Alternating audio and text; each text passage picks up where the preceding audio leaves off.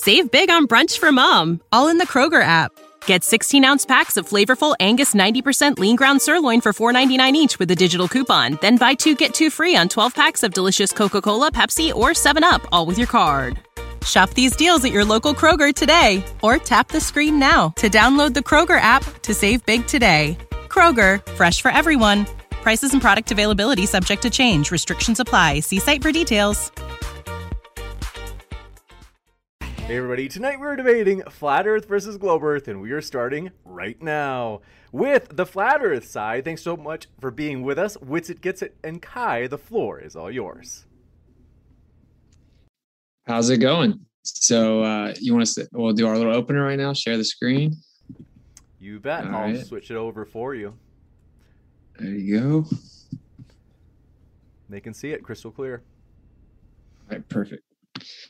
All right, so the Earth is a stationary geocentric dielectric plane. Don't make it weird. All right. So we want to go over a, a few little uh, quotes. Let me start my. start my. All right. So briefly, everything occurs as if the Earth were at rest. Physics, uh, Hendrik Lorentz, but he's just like one of the fatherheads of electrical field theory. What does he know? I actually can't read this because these people are in my way. Can I move the actual people? Uh, just forget it. Um, this is Einstein basically saying that every attempt on any terrestrial experiment to prove the Earth is spinning didn't work and was a negative result, but that's how we know the Earth is spinning. Uh, the data of Michelson Morley were almost unbelievable. There was only one other possible conclusion to draw that the Earth was at rest. Another physicist, what do we know? This is an infamous Stephen Hawking's uh, really smart guy. Um, is the Pto- Pto- Ptolemaic or Copernican system correct? Um, all observations terrestrially show that the Earth is at rest. This is infamous physicist Stephen Hawking, but what does he know? Again, once more for the record, it has been shown at least six different ways this century, this century alone that the equations in physics used by NASA to launch satellites are identical to the equations derived from geocentric universe. But there's no way the Earth could be geocentric. That's crazy. I can kind of remember this, even though it's again blocked. But today's scientists substitute mathematics for experiments, wander off in la la land to where basically they end up with no relation to reality. And mathematical constructs, of course, aren't reality. Um, so let's just see if NASA's a credible source, since they're the ones that give us all this mystical information about space and the Earth being a ball. To your question that uh, the sky is almost white with with the light of the universe, with the uncountable number of stars. The sky is uh, a deep black. Uh, the sky is almost white with with the light of the universe, with the uncountable number of stars. The sky is uh, a deep black.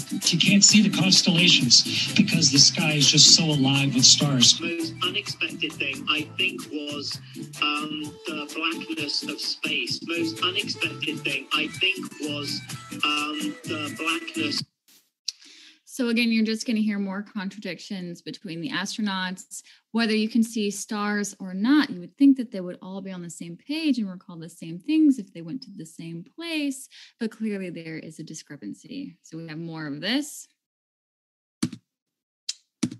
We were never able to see stars from the lunar surface or on the daylight side of the moon by eye without looking through the optics. Uh, I don't recall during the period of time that we were photographing the solar corona what what stars we could see. I don't remember seeing any. The sky is uh, deep black uh, when viewed from the moon, as it is when viewed from uh, cislunar space, the space between the Earth and the moon. And we cannot see stars. It's it's not This a black cool thing. void. I mean, it's black, but there's all kinds of little polka dots. There's all the there's all the stars there. And the cool thing is about it, you can see it during the day. And when you're when you're in space and you're looking into deep space and you're on the sun side of the orbit, uh, the sunlight washes out all the starlight, so you can't see any stars, just like here on Earth. There's all the there's all the stars there. And the cool thing is about it, you can see it during the day. Yeah, you can, and there's more than stars. You can see planets. You can Right. see moons. You you see the ga- the gas uh, Magellan clouds of Yeah, the yeah, you- So yeah, which is it? Do we see stars at all? Do we see them on the sun side or not on the sun side? So much contradiction does not make sense if they are all going to the same place. Yeah, seems weird. They're all going to space, but they all have very different experiences that are directly contradictory. Um, here's some pictures most people have seen. Uh, this is an infamous uh, scientific scientific talk from NASA, and in the background it shows you this guy that's supposedly on the ISS is in front of a blue screen, um, totally totally normal. And uh, here's in the bottom right is NASA saying, which is a clip shot of an article talking about how they use virtual reality in space now um, which is convenient because we've seen their hands go through coffee cups and lemons and uh, etc. But uh, and that's how it looks like they're manipulating like water droplets or like floating pizzas or whatever shenanigans they have, but they're able to do it with such accuracy because they are using VR.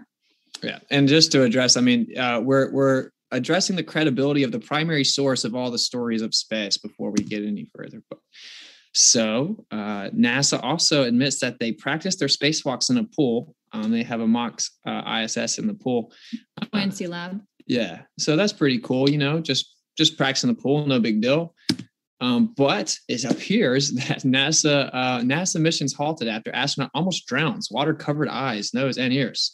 Here's another article: astronauts keep almost drowning in space um, and it does say keep for a reason because if you Google this, you will find this story being told once every year for the last five years. So consistently, they can't figure it out. Mysteriously, NASA's uh, astronaut suits keep filling with water in space. But of course, like we said, they, they do practice their spacewalks in a pool. So maybe, maybe just maybe they're in water. Um, this is uh, to address the claims of all the satellites. Uh, the biggest consumer of helium in the entire world is NASA. They they uh, consume about ninety percent of the world's helium supply. Um, and of course, they have a Satelloon project. So no one, most flat earthers do not deny that there's stuff in the sky. We just deny the uh, claims that they're in a second law of thermodynamics violation. So we're gonna move on. You want to? Oh yeah, these are apparently real pictures of planets, but clearly they are CGI, which same with the globe. There's only one real picture supposedly ever taken of the globe. Uh, Robert Simmons confirms this in an interview they did that they use uh, composite imaging and artist rendition. They take a flat map and wrap it around a ball and add in Photoshop clouds. Right. So it's just 2022, but we have nothing but CGI. And if we deny this, then we're apparently crazy. Um, so here's a video with you know an actual video of what with the, the Nikon P1000, I believe. Yep. When you actually look at the stars with that versus um, using NASA's CGI. Yeah. So the globe earthers will of course say that this is just not in focus, but it's very convenient that you can so precisely critique a shot with an actual camera as you tout CGI. So I think it's a bit of a double standard there. This is an actual verifiable video as opposed to computer generated cartoons. So I think that doesn't really make sense. I would probably pump the brake. It's just out of focus. It's out of focus. But anyway, moving on. Here's another video. So what are the lights in the sky then? This doesn't look like the CGI. Um, and again, we always have to rely on a handful. And by the way, into telescopes, I'm sure they're going to say, you know, the telescopes are the same unless they have computer program rendering the image and it's layered. Mm-hmm. So again, that's not a real image. That's not a real picture. So what, what is up with that? Why is it that when we look at the actual pictures, they they seem to show a totally different story? So, like she said, I wonder what they are. And what they resemble are cymatic patterns in water, which is where you take frequencies and then you were able to create this um, sacred geometry in water or sand.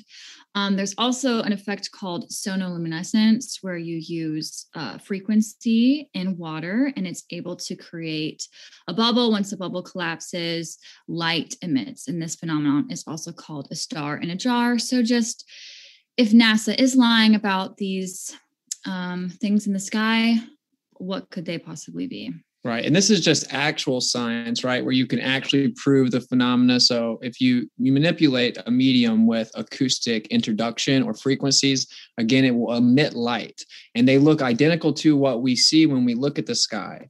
Um, so very interesting cymatic patterns seem to potentially be the source of the sky. Um, so the entire conversation here is: is the Earth a globe or is the is the Earth flat? Uh, one of the primary things you hear a lot is, "Oh, do you have a model? Do you have a model?" Um, well, here we go. If we just use the actual phenomena that we can measure, the magnetic flux here. These are uh, on the top, that's the magnetic flux. On the bottom, that's ocean currents. They map out perfectly on a flat surface. Of course, on the globe, they're all over the place. Um, this was very popular website, and it took the azimuthal projection down once people started finding out about flat Earth.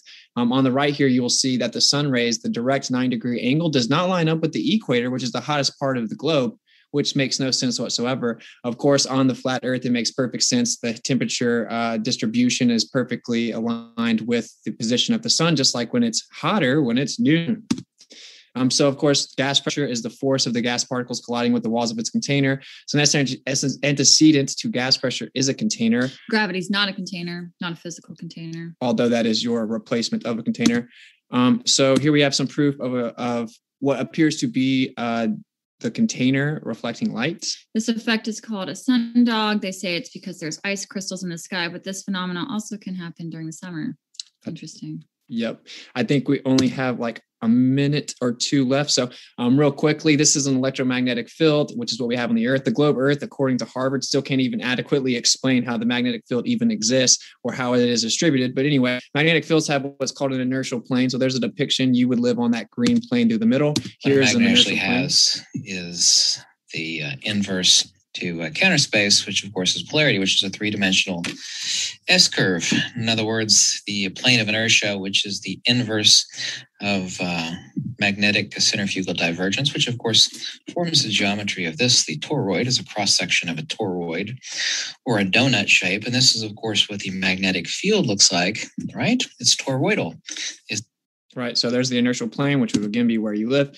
I'm going to have to go through this pretty fast, so sorry in advance. But there's an atmospheric gradient on the Earth of electric potential. It goes up a roughly 100 to 120 volts per meter. That results in a downward current on the Earth. So when people say something about gravity, actually they're just hijacking the phenomena that we know is there. Is electric force stronger than or stronger or weaker than the gravitational force? Well, it's 10 to the 39th power stronger than gravity. Even claims to be, and you can't isolate it. So how how could you ever find out anything that was any weaker than that? So, um, so it's not gravity; it's electrostatics. So electrostatics, incoherent dielectric uh, acceleration specifically, and in a World Productions. I think we made the time pretty quick. Thank you very much for that opening statement. And want to let you know, folks, if it's your first time here at Modern Day Debate, we are a neutral platform hosting debates on science, religion, and politics. We hope you feel welcome no matter what walk of life you are from. Flat earther, globe earther, you name it. We're thrilled you're here. And don't forget to hit that subscribe button for more juicy debates coming up. With that, we're going to kick it over to Taylor and Jen for their opening as well. Thanks so much for being with us defending the globe tonight. Taylor and Jen, the floor is all yours. Thank you so much, James, Taylor, Witzik, Kai, everybody associated with the channel. Great to be here. I'm Jen. I'll be giving a defense of the globe Earth, and I'm really looking forward for the chance to be back on the show.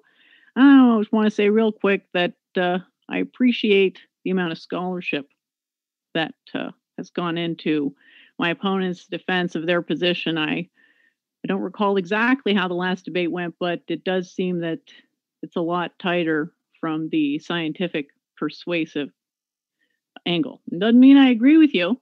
And I'm looking at you, audience, all the people that said that I was defaulting mid debate last time. That did not happen.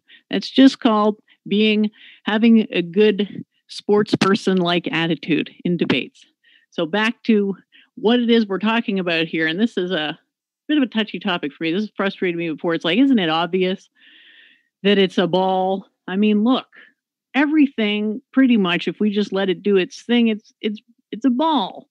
But that's obviously not what our senses tell us. So we have a bit of a pull back and forth between an impression and measurements. And we have to use geometry, mathematics, and physical models to interpolate our way to a greater understanding. And that's where I like to invoke metaphors. What is this? It's a three dimensional lens. And it's a metaphor both for our atmosphere and our consciousness and our eyeballs. What is this fundamentally doing? Well, it is pulling in a bunch of light to a more concentrated region. And I apologize in advance if my audio is not working out. This is a new set of headphones for me, so please bear with me. I'm uh, doing my best to make the most compelling version of the arguments as I can kind of cobble together because it's hard to put myself in the position of somebody who would uh, be skeptical about something like that just because I isn't there already a sort of inbuilt skepticism just with the sheer relative size? If you're saying the earth is flat, you're potentially saying that what your eyes recognize for something that's many thousands of times bigger than you is the accurate shape. Now, why would we expect the shape to be accurate when I just demonstrated three examples of lenses atmosphere, consciousness, and eyeball? And none of those reflects what was originally put through, does it? I'm flipped upside down. What am I getting at here? It's about what's a reasonable place to begin. A reasonable place to start is well, it's actually pretty much the only way to explain what we see here is with a globe. And if I may share my screen, I will go over to address some of these arguments. All right. Crystal clear. Okay. So uh, is my um, leaked government document. I just Googled this randomly, and I'm sure this is a bit of a, a straw person here, but just bear with me. What is this saying? I can totally see how, you know, you might want to say, oh, well, they do it, they did a drawing, and therefore that's what reality is. But we're sort of missing the point of physics, which is to make models. So it is perfectly conceivable that NASA or others would be using something that looks like a flat earth model, but that does not actually, nobody using that model actually believes that the earth is flat. It's just the best approximation given the scale. And what does that mean just intuitively? there is no reason to think that we would be able to do multi scale estimation. So we really have to completely trust a model on all the levels. So, what this model might be telling us, I don't know if it's real, it's probably not, but hypothetically, let's say that it was, it would be an approximation on that scale, meaning not more than 100 meters. If we want to take into account the scale of the entire planet, well, that's considerably bigger so if we start with what's obviously, you know, obviously a sphere. I've got this ball here. As I pull it away from the camera, it's a lot harder to tell whether it's a sphere or a circle. So there is an issue with spherical things at a sufficient distance appearing flat. And there's a question of what is it we can actually conceive of in terms of a model that is going to give us an accurate representation, that is going to give us accurate predictions of numerical values and realizing that those two aren't the same. So, the model that gives you the best numbers in terms of future values and the model that tells you the exact physics of what's going on, they may not be the same. And you may not even be able to have a single model for both because of the complexity of the cosmos. So I'm just throwing out examples here that even though it's a frustrating debate to keep on having, you can see why there might be misunderstandings, especially when we have prevalence of beliefs that cogito ergo sum. And perhaps this is committing a bit of a reification fallacy with regards to the importance of sensory impressions. How am I doing for time, James? I just uh, I feel like I've been really rambling here, and I don't want to go too long.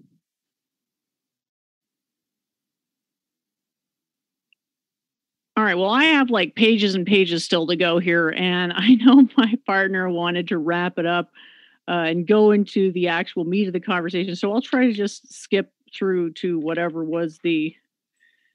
I made a lot of notes about the presentation, so uh, that that Witsit and Kai put on. So I guess. Uh, well, take take your time if you feel like you need it.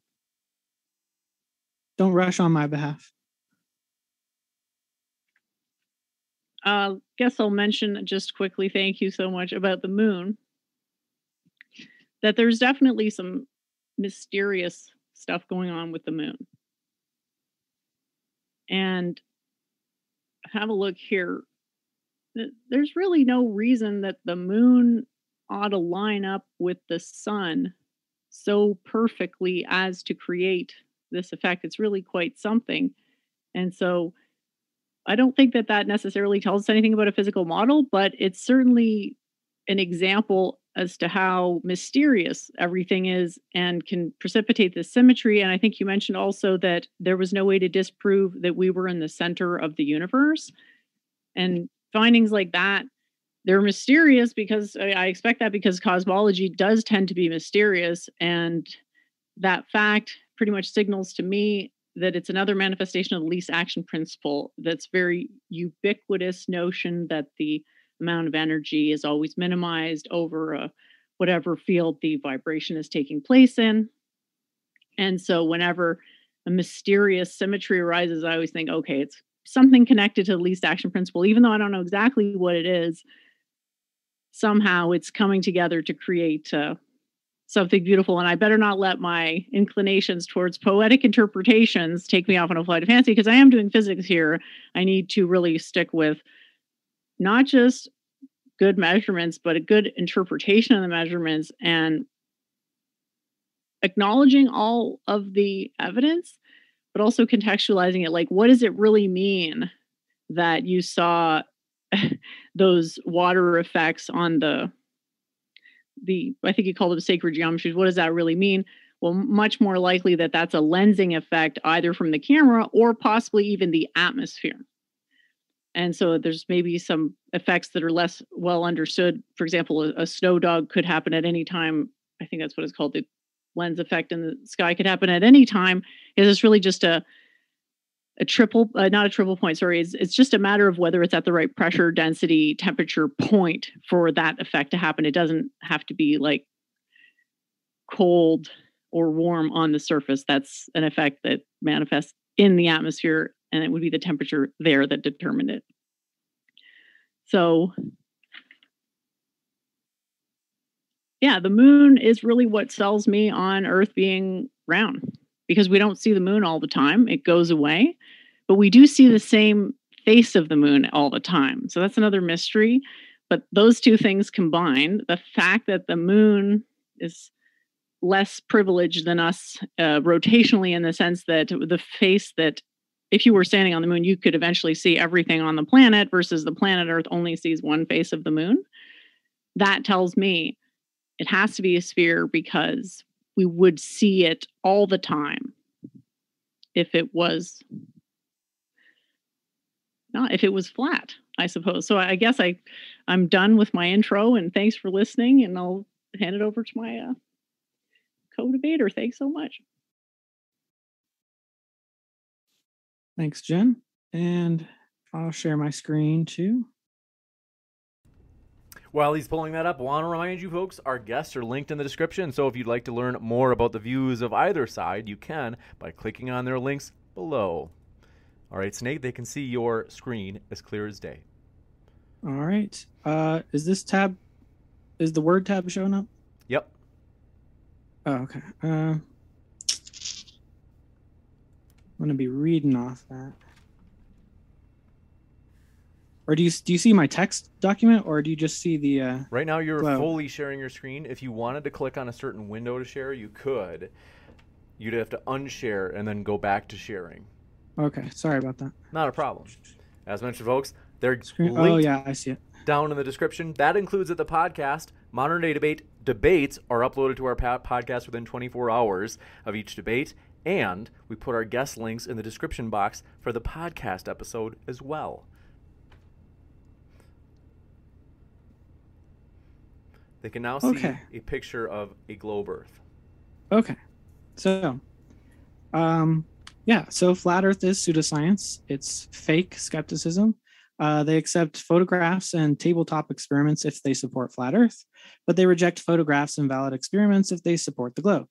Uh, they have an impossibly high standard of evidence for the real science, but will instantly turn on a dime and lower their standards if the same type of evidence supports the flat earth. But you can't have it both ways. Um, we have experiments proving how gravity works. Do they care? No. Do they, do they have experiments showing how gravity works as they say? No, but they accept their conjecture as fact anyway. Uh, they'll speculate about some woo woo electromagnetic uh, whatever that might be responsible for suspending and moving the sun inside the atmosphere, and that's good enough. Uh, but meanwhile, rigorous peer reviewed science is dismissed as a conspiracy. They insist that the sun is in the atmosphere, but will never send an expedition there. Any photographic evidence of actual expeditions to the moon are claimed automatically to be fake. So there's a double standard. Um, regardless, the globe predicts data. Flat Earth predicts none of the data. If you make predictions about reality, you understand how it works. If you can't, you don't. Flat Earthers can't even accommodate the data they're actually so incompetent at this that uh, they now avoid even trying to make a map at all possible costs because all flat maps always contradict real world observations of flight paths, star paths, land proportions, uh, of the sun and moon, etc., etc. Um, flat earthers don't even have enough real confidence or practical skill to make a map, let alone send an expedition to the things that they claim are in the atmosphere, like the sun and moon nor will they even try. Um, to quote uh, to quote Kai, that's why we keep it vague. Um, so it doesn't matter to them because all the evidence is a conspiracy. It's all lies, so they can just reject it out of hand. It has to be an impossible global conspiracy instead of facing the possibility that they might be wrong. When flat earther Bob Knodel bought a laser gyroscope to prove no rotation, then he measured a 15 degree per hour rotation. He dismissed it rather than accept the possibility he had no idea what he was talking about. When flat earther Jeranism proved water curvature with his own experiment, he dismissed it rather than admit he was wrong. Interesting. You also saw them in their presentation misrepresenting what physicists actually say about the subject, quote mining things, cutting things up out of context. Um, so, what are we supposed to do in the face of such reckless hubris? Well, what about that oft repeated phrase, replacement is independent of falsification, the excuse for why they can't produce a working map? The so-called falsifications come down to a few typical misunderstandings like why no one falls off the bottom, quote unquote, how curved water can be level, how the atmosphere stays held to the earth next to a vacuum. Properly understood real physics like gravity explain all this and actually necessitate a globe shape, falsifying and replacing the flat earth at the same time. Flat earthers universally reject gravity, and it's for a good reason. If you understand gravity, you can't really be a flat earther. Okay. Um, so a couple more slides here, almost done. Um, second point, uh, other than gravity, I would like Kai and Witsit to explain how the stars rotate in different directions depending on the hemisphere because it's not physically possible on any flat plane. Um, and let's see. Oh, thirdly, uh, the feed you saw for most of this presentation was a the live feed from the Himawari 8 Japanese weather satellite, a non-NASA installation. Um, so, and flat earthers can falsify it at any time. Just go find weather data that contradicts the unfakeable live feed. I can assure you they will not do this. Um, and the only other photographic evidence I want to bring up is the photos of the curved water at Lake Pontchartrain. So let's discuss. Thanks. You got it. And with that, we're going to jump into open conversation. Want to let you know, though, folks, as mentioned, a lot of juicy debates coming up that you don't want to miss. For example, at the bottom right of your screen, I'm pulling up this new one. Are trans women women? It is going to be a controversial one between Vaush and Dr. Bogardus as they collide next month. You don't want to miss it. Hit that subscribe button. With that, we're going to jump into an open conversation, as mentioned. Thanks so much. Austin, Kai, Taylor, and Jen, the floor is all yours. Okay, so, you keep on talking about experiments. So I think Kai has a question. yes, you. we have a question for Taylor. So, Taylor, what are the three constituent parts of a scientific experiment? Well, you're looking for a specific answer. So, why don't you tell me? We're so, just looking for the right answer. Well, yeah, because you think let's just talk about an experiment. About... Let's not waste time. Let's talk about Cavendish. Okay, so I will I will I will answer the question that you can't answer.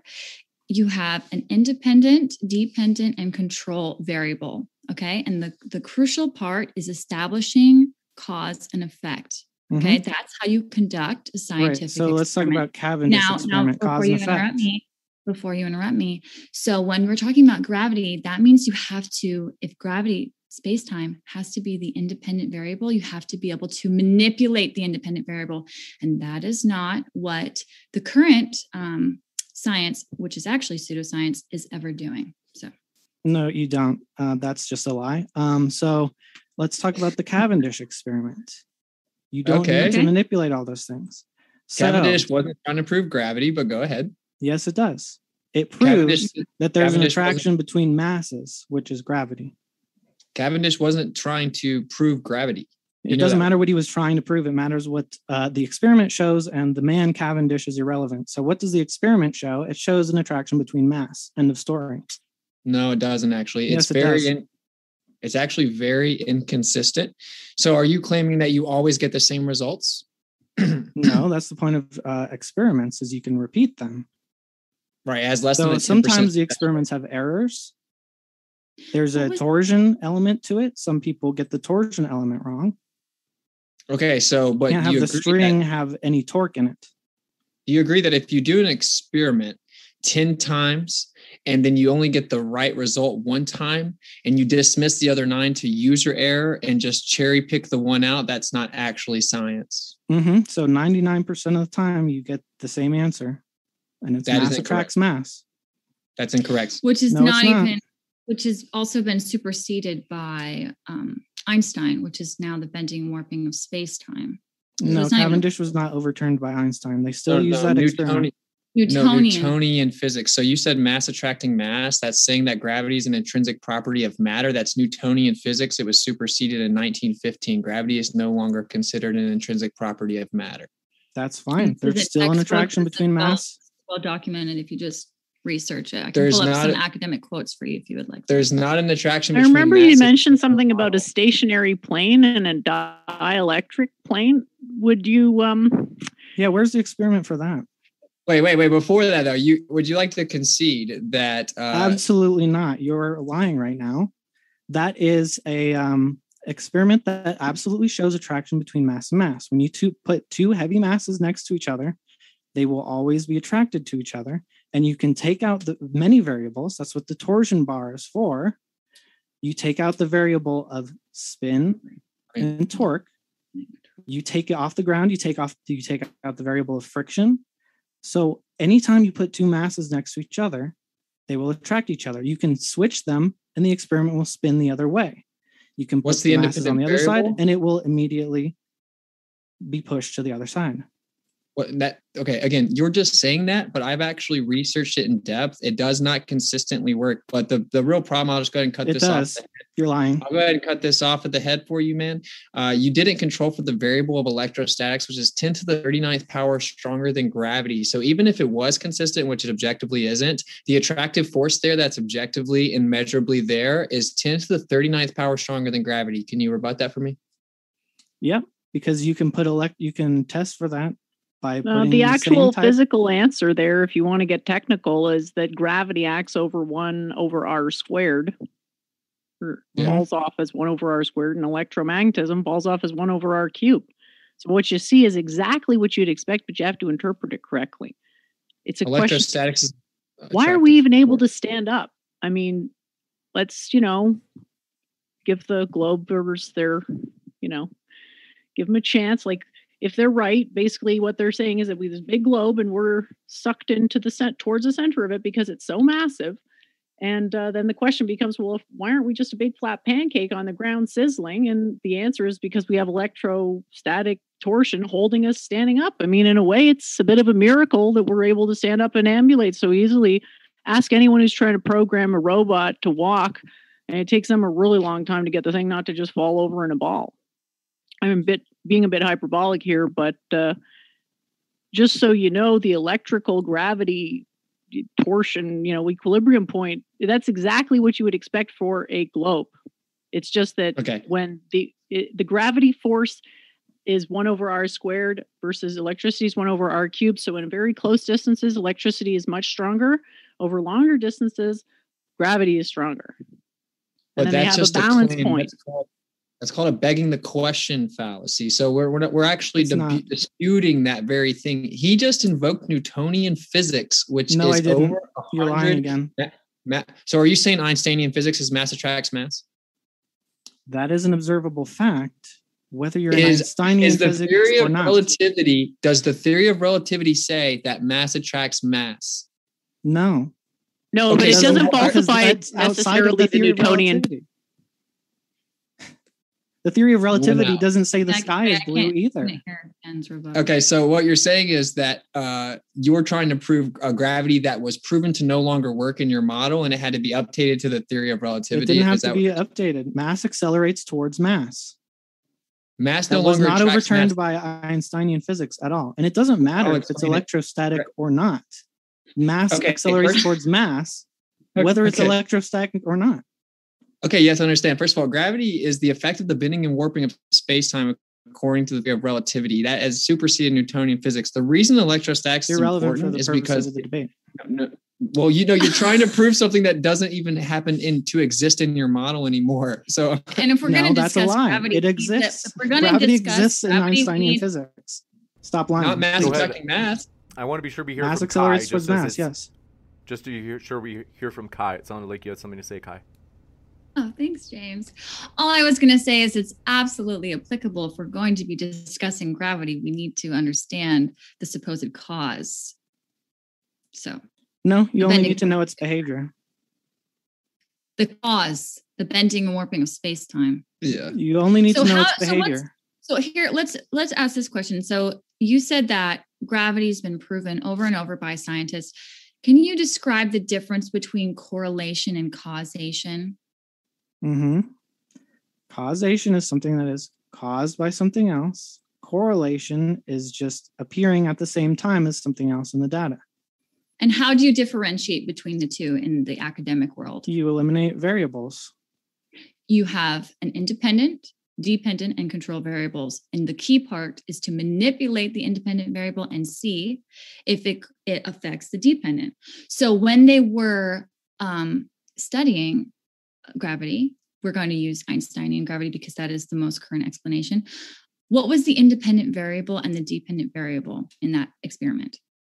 In Cavendish, No, when they actually proved uh, Einsteinian gravity. I don't know. I don't know Bending and warping. That's the foundation of everything, according to you. The Great, Newtonian irrelevant for the debate. No, Newtonian didn't work anymore. They had to update it to Einsteinian I'm- physics. Are you not? a- Are you not? I'm not talking about Newtonian physics. mass attracting mass is Newtonian physics. And actually, hilariously enough, Newton said, please do not attribute that to me because the idea that innate brute matter could attract innate brute matter and act on it through the vastness of a vacuum is to me so great an absurdity that no man with competent faculty of thinking and philosophical matters Good, could good ever Okay, so That's his word. Why do you moves interrupt so towards much, bro? Why do you interrupt so much? Why do you just waste time so much? Mass attracts mass. Just in case Jen has anything to say. We haven't heard You re- can- from you in a while, Jen, in case you had anything. Thank you Maybe Jen, you're now. muted. Wait, you're not muted. You're. It shows you as unmuted, but you're. We're still not hearing you. Coming This is the best glove argument I've heard all day, James. No, that's coming through. Did I accidentally mute? you. I'm so sorry. I got excited there. So perhaps my last few arguments were missed. Um, but thank you for calling attention to that. Um, I was interested about one of the arguments in your opener, which is just maybe taking a new direction about uh, you mentioned that you can't see the stars. Now, just to clarify, is the claim there that you can only see stars within the Earth's atmosphere, and once you're like too far, that it's blackness or something? What could you refresh my mo- memory as to what the claim actually is about the Well, that stars? that's a great question, Jen, because the claim is not consistent. So they so um we'll start with Neil Armstrong. At first they say that because of the glare of the sun, you cannot see stars um, because of that. Then he, uh, in another interview, he says that the sky in space is a deep black from the view of the moon and also cislunar space, which is the space between Earth and the moon. So, so that is the original claim. Now that has been updated with recent astronauts that have gone to the ISS. Some of them say we can see stars whether we're on the sun side or not not on the sun side whether it's day or night we can see stars all the time. It's the one astronaut said it was so bright because of the stars it's almost light. But then other other astronauts on the ISS say it's a deep black that there's no stars.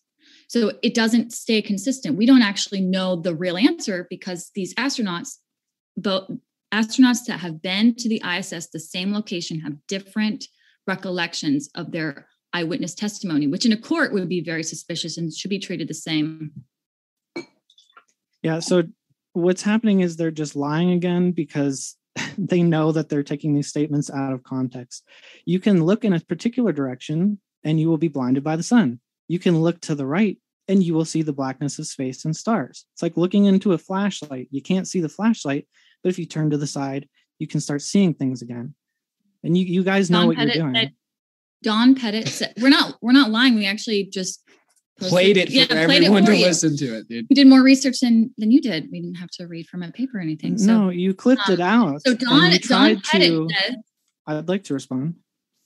Okay, you call us a liar, but I mean, we Yeah. played it for the audience. and, and you need another Yeah. word. If I wanted to your take a page out of your book, I'd take the next minute to uh, blow you about how only the stupidest, dumbest, most idiotic could ever believe something like that. It's true, but I won't waste time like that. Um, That's what you said in your so, argument. so no, I described what pseudoscience is.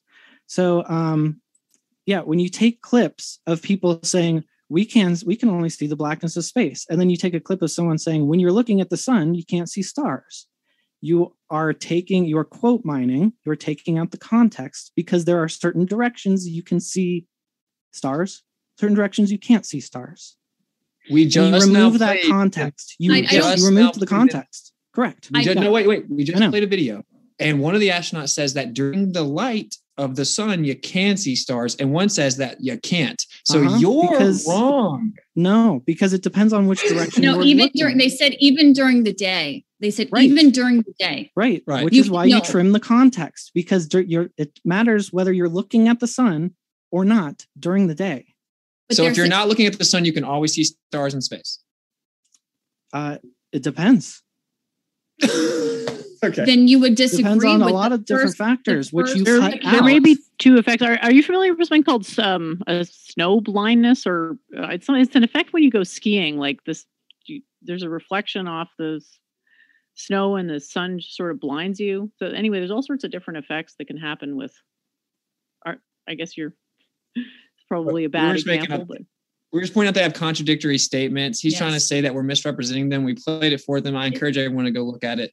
it's possible that look- within the atmosphere there's more twinkling caused by the atmosphere itself it seems maybe that you're having trouble understanding how there can be an atmosphere did you give any thought to what i said last time about the moon being the thing that's holding the atmosphere in place That sounds wild to me, but it's totally wild because we have to contend with what are apparently contradictory but not contradictory boundary conditions or binding principles which is the speed of light is three to three times e to the eight so that's like three with eight zeros meters per second and that's a very fast Yeah. very fast compared to the speeds that we're used to It's a and global cons- some sorry go ahead global conspiracy, but they can't get their story straight somehow. Stop Ours- self-projecting. Yeah, our story or the astronauts who literally say you cannot see stars. Okay, and these are just a few of there's so many of these clips. They say you cannot see stars in space. it's called a hostile witness, bro. But if you were If you looking at our star, because it's so close, our sun is so close. Okay, if you're looking towards our sun, you're not going to see behind it because all, all the light from the sun is going to be glaring in your face. Then Don Pettit literally said, even when they're looking at the sun, they still see stars. You can see all of them. That's what they're He said saying. when So it's Derek will daytime. So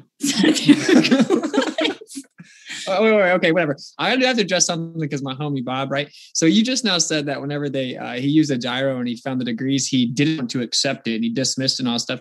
That's actually just patently false. So what happened was he actually ended up taking the gyro to different altitudes at the same latitude and got over a degree in variance. So would you agree that if you use a gyro to detect the axial rotation of the Earth at a certain latitude, but then you change altitude and then the degree changes, that refutes the idea that it's because of axial rotation? No, because you're still measuring rotation. At the same latitude, There's- it just since you clearly have never done any science of at all, um, Ad you've hoc. never had to calculate your. Uh, it's not. Um, you've never had to. You don't. You're clearly demonstrating you don't understand what a margin of error is. Um, No, but can if you there's answer the question? measured, I did. I said no. If there's rotation measured, then rotation is measured. Hey, but Doesn't would matter the if there's a rotation margin of error. Would the rotation change if you keep the same latitude on a globe? It could. Was he in a different location on the globe? He was at the same latitude. But I thought you had a bunch of quotes before saying all these physicists couldn't distinguish their measurements from a flat stationary uh, surface, and now That's you're you can. that's measure- true, but this that's- guy this guy claims that the gyro proves the Earth is spinning. So I'm going to see if he even understands why. So on a globe, Well, there's Did, latitude do you cite lines. that? On a globe, on a globe, there are lines of latitude, and the Earth spins at different rates based on the size of the sphere. So if you stay at the same latitude, then this axial rotation remains the same no matter where you are on that ball. If you're on the same latitude, isn't that right, Taylor? Nope. And uh, Bob, he thought it would. Yeah, you're just wrong. There's Okay. a mar- thing called margin of error. Margin of Um, error. You're vaguely. Bo- I'm not done with my statement. So, um, Bob, before he did the experiment, said that this machine will work if it shows rotation. Then that shows rotation. If it shows uh, degrees of rotation, then that shows the rotation of the Earth. Then he changed his story. He said, Okay, "Well, it's the degrees of rotation changed. Therefore, the machine doesn't work anymore."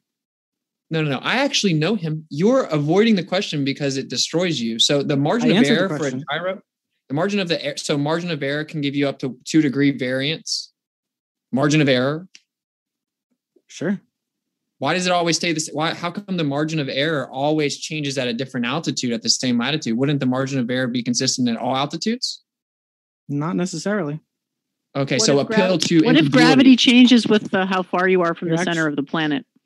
that doesn't change the speed, the rate of the Earth spinning. Yes, though. it changes the speed of time, which I know the rate of time rather. but that's not what the, gy- the gyro what doesn't relativity is detect saying. time. Altitude does doesn't change the detect time. diameter slightly. So The gyro doesn't detect time. So try again. I said nothing about time. Okay, so so here's the deal, man. What you're saying that he's lying. The truth is that the uh the gyro, right, a ring laser gyro, say he's uses lying. this.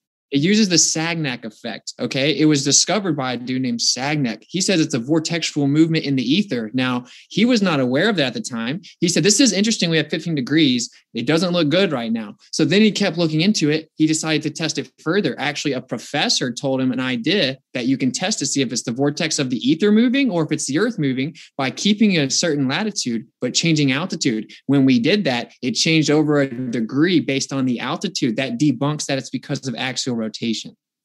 So you make up the ether, even though that was disproved. Um, okay. You can't respond to my point, man. So uh, we can move on. You're, you're would- invoking a magical field to describe how your experiment failed you. No, no, I'm not. No, I'm not invoking a magical the ether field. See, is a magical field. Falsification is independent of replacement. What I'm saying is you're claiming that it's because of axial rotation, but if you maintain latitude and change altitude, it changes, debunking your claim. I can offer a replacement. I don't have to, but I will set, go back to the very person that discovered the effect the ring laser gyros built using, which is called the Sagnac effect. What he said was it was the vortexual movement in the ether. That's all I said. I don't have to replace it. Your claim is wrong. It doesn't prove the earth is spinning because it changes at different altitudes. How come he thought it would prove the earth is spinning before the experiment ran and he only changed his mind after he failed?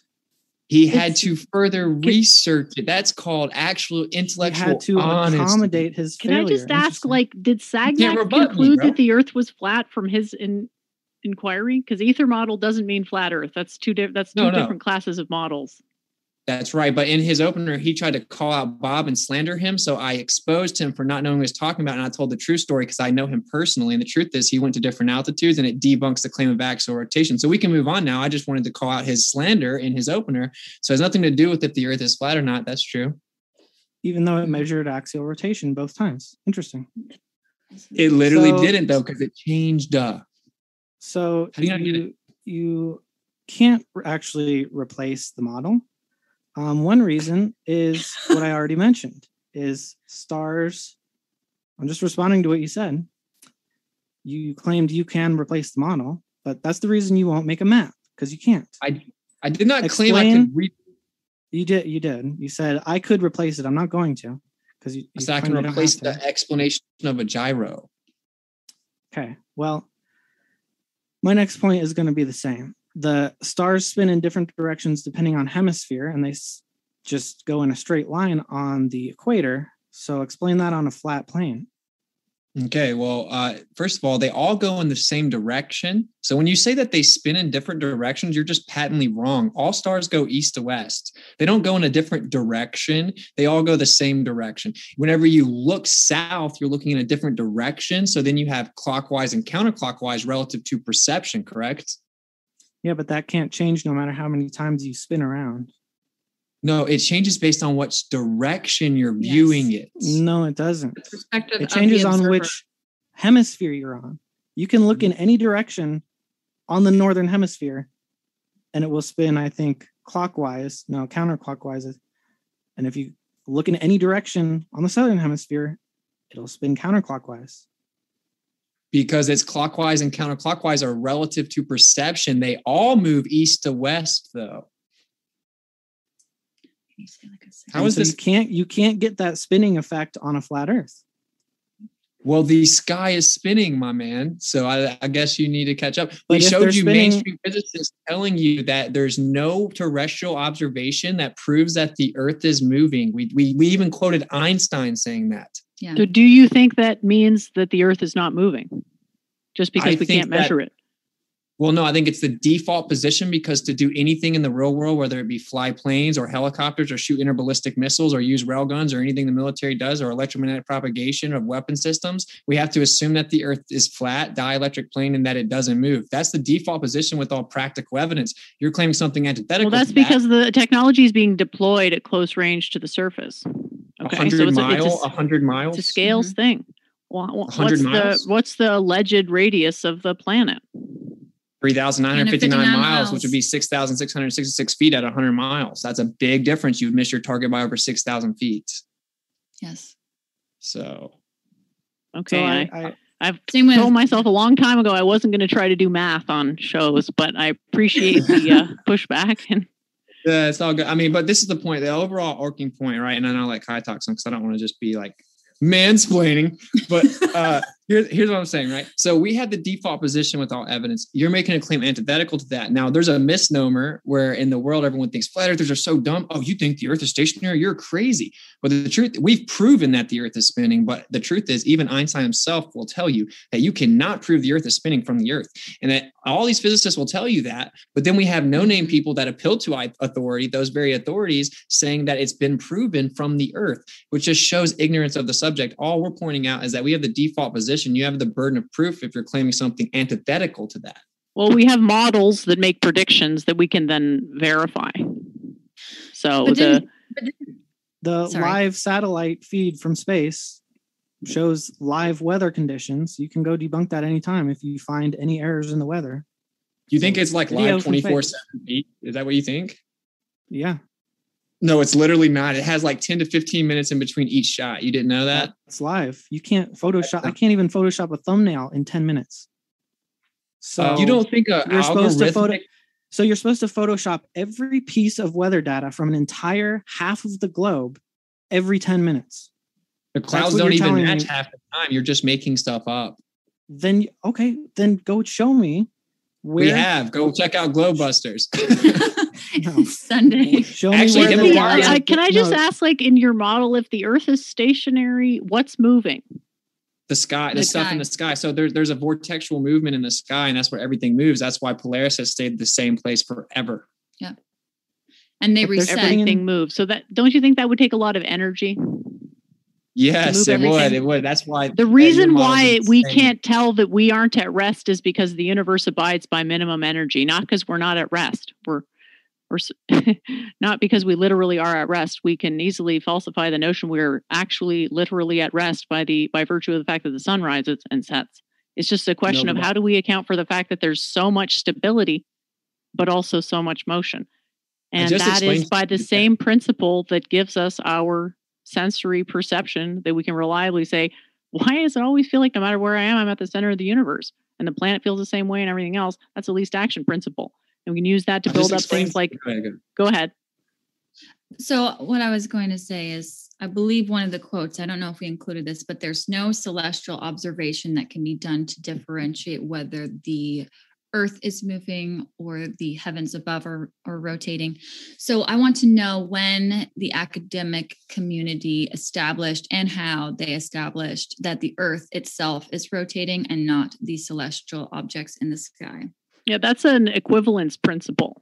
So when you want to point to that, you know, there's this indistinguishability of perspectives. We need to use a an operating principle that has been meta-analytically established to, be the case in many other things, which is the least action principle. So you take your two possibilities and you establish which one would take less energy to get going. But it what does it mean to get the system going? What does it mean to energize a system? Where does So- our so planet get its energy from of motion? That's a very hard thing to think about, but go ahead, please. So did no, so so you're just talking about a philosophical argument. I'm actually wondering when they how did they how did they actually prove it? How did they They, didn't. They assumed uh they assumed globe uh, spheres and then they model gravity as an attractive force in that and it's I guess close enough.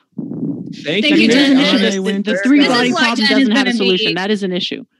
this for is why Jen is an MVP is because she's intellectually honest. They, as she said, they assumed globe, but we want to make sure how do we know the assumption is correct? How do we know that the Earth is actually rotating? And they gave us a speed too, a thousand miles per hour. So how did they get that that amount, that measurement? Well, she answered it right, and so That's like I, I applaud you for that. I applaud you for being honest and doesn't. And to be fair, to help you out, it doesn't prove one way or the other, right? Like the fact that it was an assumption and that you can model it out that Mhm. doesn't prove or disprove it, right? But the point is that it's just an assumption. And it, you're right that for the Earth to be stationary and everything in the sky move, there would require a field of energy that is immense. But who's to say that's not the case? And Nikola Tesla would say that any attempt to explain the movement of celestial objects without a field of energy is a futile pursuit destined to oblivion. He was just a literal genius. So yeah, there's a field of energy. The sky moves. Polaris doesn't move. To claim otherwise, and you say it's just the least action. It's at rest. We're spinning, revolving around the sun. it feels like space. we're at rest. I'm not even at a point of saying what's actually happening. We have to start with what it feels like because we're building these principles up intuitively and perceptively. So we can all agree that it feels like there's a center to what we're experiencing. It feels like we're in the center of the universe. That's kind of nice. So- but anyway, that doesn't make it real, is my point. What could But it be we, real? have- we can account for that by saying, well, there's this tendency for the universe to just be like ultra lazy. So even though it has intrinsic motion, it's also ultra lazy with how it disper- uh, dispenses that motion. So you're navigating between two boundary conditions. So what we've done now is look at the evidence, and now we want to say, okay, well, what actually explains this? And it may be a question of, well, what is the most reasonable shape to assume that the planet is? And then we can build a model from that rather than looking at data to then try to infer what the shape of the planet must be based on data because any interpretation of data requires us what amount to assumptions.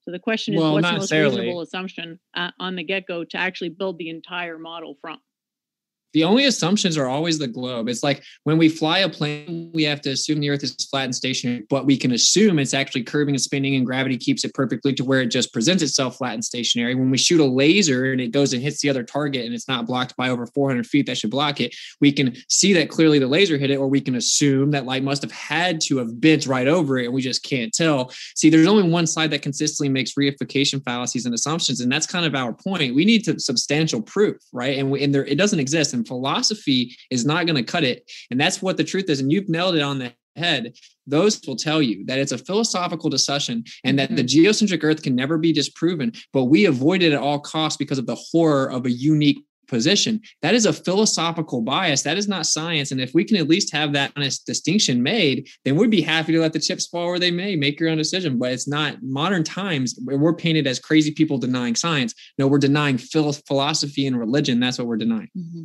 So Did you want to jump in here, Taylor? address.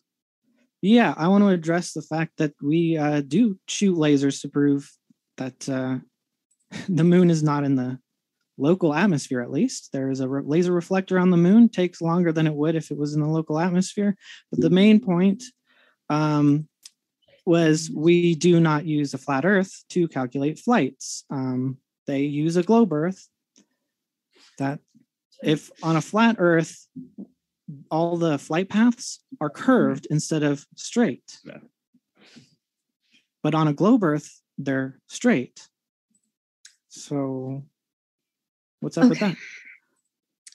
Also, James, if if I could share my screen real quick.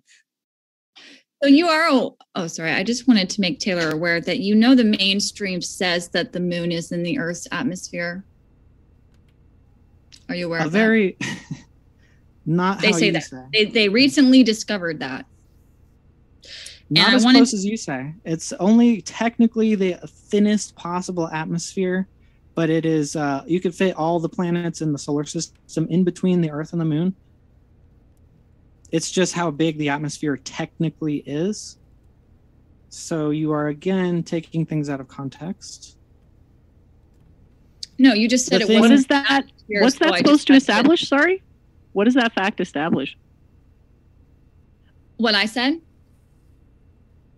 Yeah, it's just unclear what the what's the Oh, point of because what he you just said, said. because he said something about the moon is not in the atmosphere, and I just wanted him to know that the mainstream says that the moon is in Earth's atmosphere. Yeah, you're playing with semantics. So it's much farther than you guys claim by leaks leaps and bounds. But what I'm Wait, sharing how far is the how far is the moon? I'm not sure the exact number, but you can fit all of the planets in the solar system between them. 238,000 miles. Okay. Do you well, guys that's what that? NASA says. No, I don't believe pseudoscience, man. Yeah, you guys think it's much closer, but we I can reflect a laser distance. off of it. So but this is the problem though. If you don't know the medium, then you don't understand what you're perceiving. So it can perceive to be be perceived to be many things based on the medium. And I just I don't buy stories of vacuum. That's Hmm. Well, we do know the medium because we went there and put a reflector on the moon. You didn't go Um, anywhere, bro. I'm talking about humans. So you mean you're talking about What I'm putting on the screen is showing the rotation of the stars, the apparent rotation of the stars. It's actually the rotation of the planet, but you know what I mean. I didn't see You, it doesn't matter which direction you face. They're going to be spinning the same uh, clockwise or anti-clockwise fashion. So that's all I wanted to share. I'm so, sorry if I took up too much screen sharing, So but Just recapped what we already discussed. Hey, I got a question. no, If you, ta- if I you didn't. You never lapse- addressed the fact that it doesn't matter which direction you face. It matters which part of the globe you're on, which direction they go, and that's, That's a problem for the flat Earth because then the distance between stars is getting shorter and larger. And if we're on a flat Earth, but it's not a problem on a globe Earth. I just wanted to address something that you brought up before about when you're flying a plane, you don't assume a flat Earth. So, uh, Witsit is going to pull up a conversation we just had with pilots uh, like a month ago. Um, so, also, I just wanted to pull up a few um, things here. So, this is www.aerospace or sorry, aerostudents.com uh, slash course slash flight dynamics. Okay. So, any introductory pilot is going to learn about assumptions that are assumed when they're flying the planes they're flying. The first one is that the plane is assuming there is a flat Earth. The Earth's curve zero. Second is there is a non-rotating Earth. No Coriolis accelerations and such are present. So I can about- pull up another um, Well, how come you Uh, forgot the assumption that the plane is a rigid body, even though we know that the plane is not a rigid body?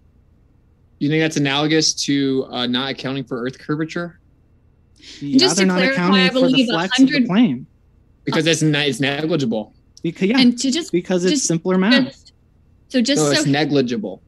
Just mm-hmm. to make Taylor aware, because he's probably not aware. So they tell us the radius of the Earth is 3,959 miles, which means there should be an eight inch drop per mile squared. That number is exponential. So, just an idea, so you get some numbers over 100 miles across the Earth, there should be a 6,660 foot drop. Okay, that's immense. That would absolutely need to be taken into account if you're flying a plane. So I don't actually think it would because I just real quick looked it up. It says 7.2 miles is commercial aircraft uh, relative to 3963 radius of Earth, 0.01% difference. Mhm. You'd be so close to the surface that it would make total sense to approximate it. Obviously, not totally, but close to what would appear to be a plane. Okay, we're gonna play the, the pilots. Is it cool if we just play the pilots real fast? Because uh, someone says says no flat earthers have ever flight a plane. I know over ten of them, but here let's just uh, let's play it real fast. It's just thirteen seconds, and so we'll see what the pilots say. If that's cool with you, James. Ready? Okay. Right. Yeah. So basically, it's like the Earth spins and curves, but you fly the plane like it's flat and stationary. Yeah. Yeah. So it could be flat and stationary. They weren't ready for that red pill at their lunch break, obviously. But there you have it. Did you see that guy's face? He looked like he was like falling in love with that idea. He was like, There's so many. Mhm. There's tons of videos. They So- obviously get shadow banned on YouTube, but there's tons of videos where people just ask the pilots, "Hey, do you account for curvature or rotation when you're flying the plane?" No, man, we fly it. if as you're it's flying at 0.1% of the size of the planet, you wouldn't expect to account for curvature. Can you accept that? It's a very What do you small say? pro- Gravity's proportion. gravity's dip. So gravity's dipping you down. No, the idea is that on you have a really imagine a sphere that just is super big, okay, and you're an ant on that sphere. You're a teeny tiny little nothing. Mm-hmm. It's a it's approximately flat when you're on a very small area of it.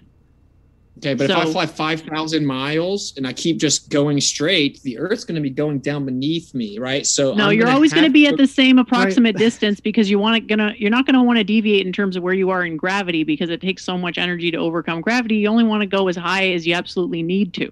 Okay, so I just looked it up real quick. It says 5.9 to 7.2 miles. Even in a high estimate, that's 0.1% of the radius of the planet.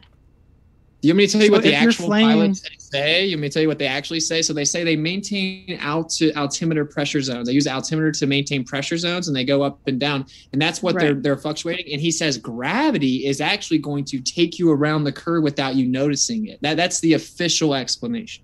That's Correct, again 'cause if that's the least action principle that all the everything is saving energy to the most to the greatest extent meaning that geodesics happen spontaneously and a geodesic in flat space is a line a straight line. But a geodesic on a sphere the shortest distance between two points that's something called a great circle. So there is some curvature that happens which can be followed.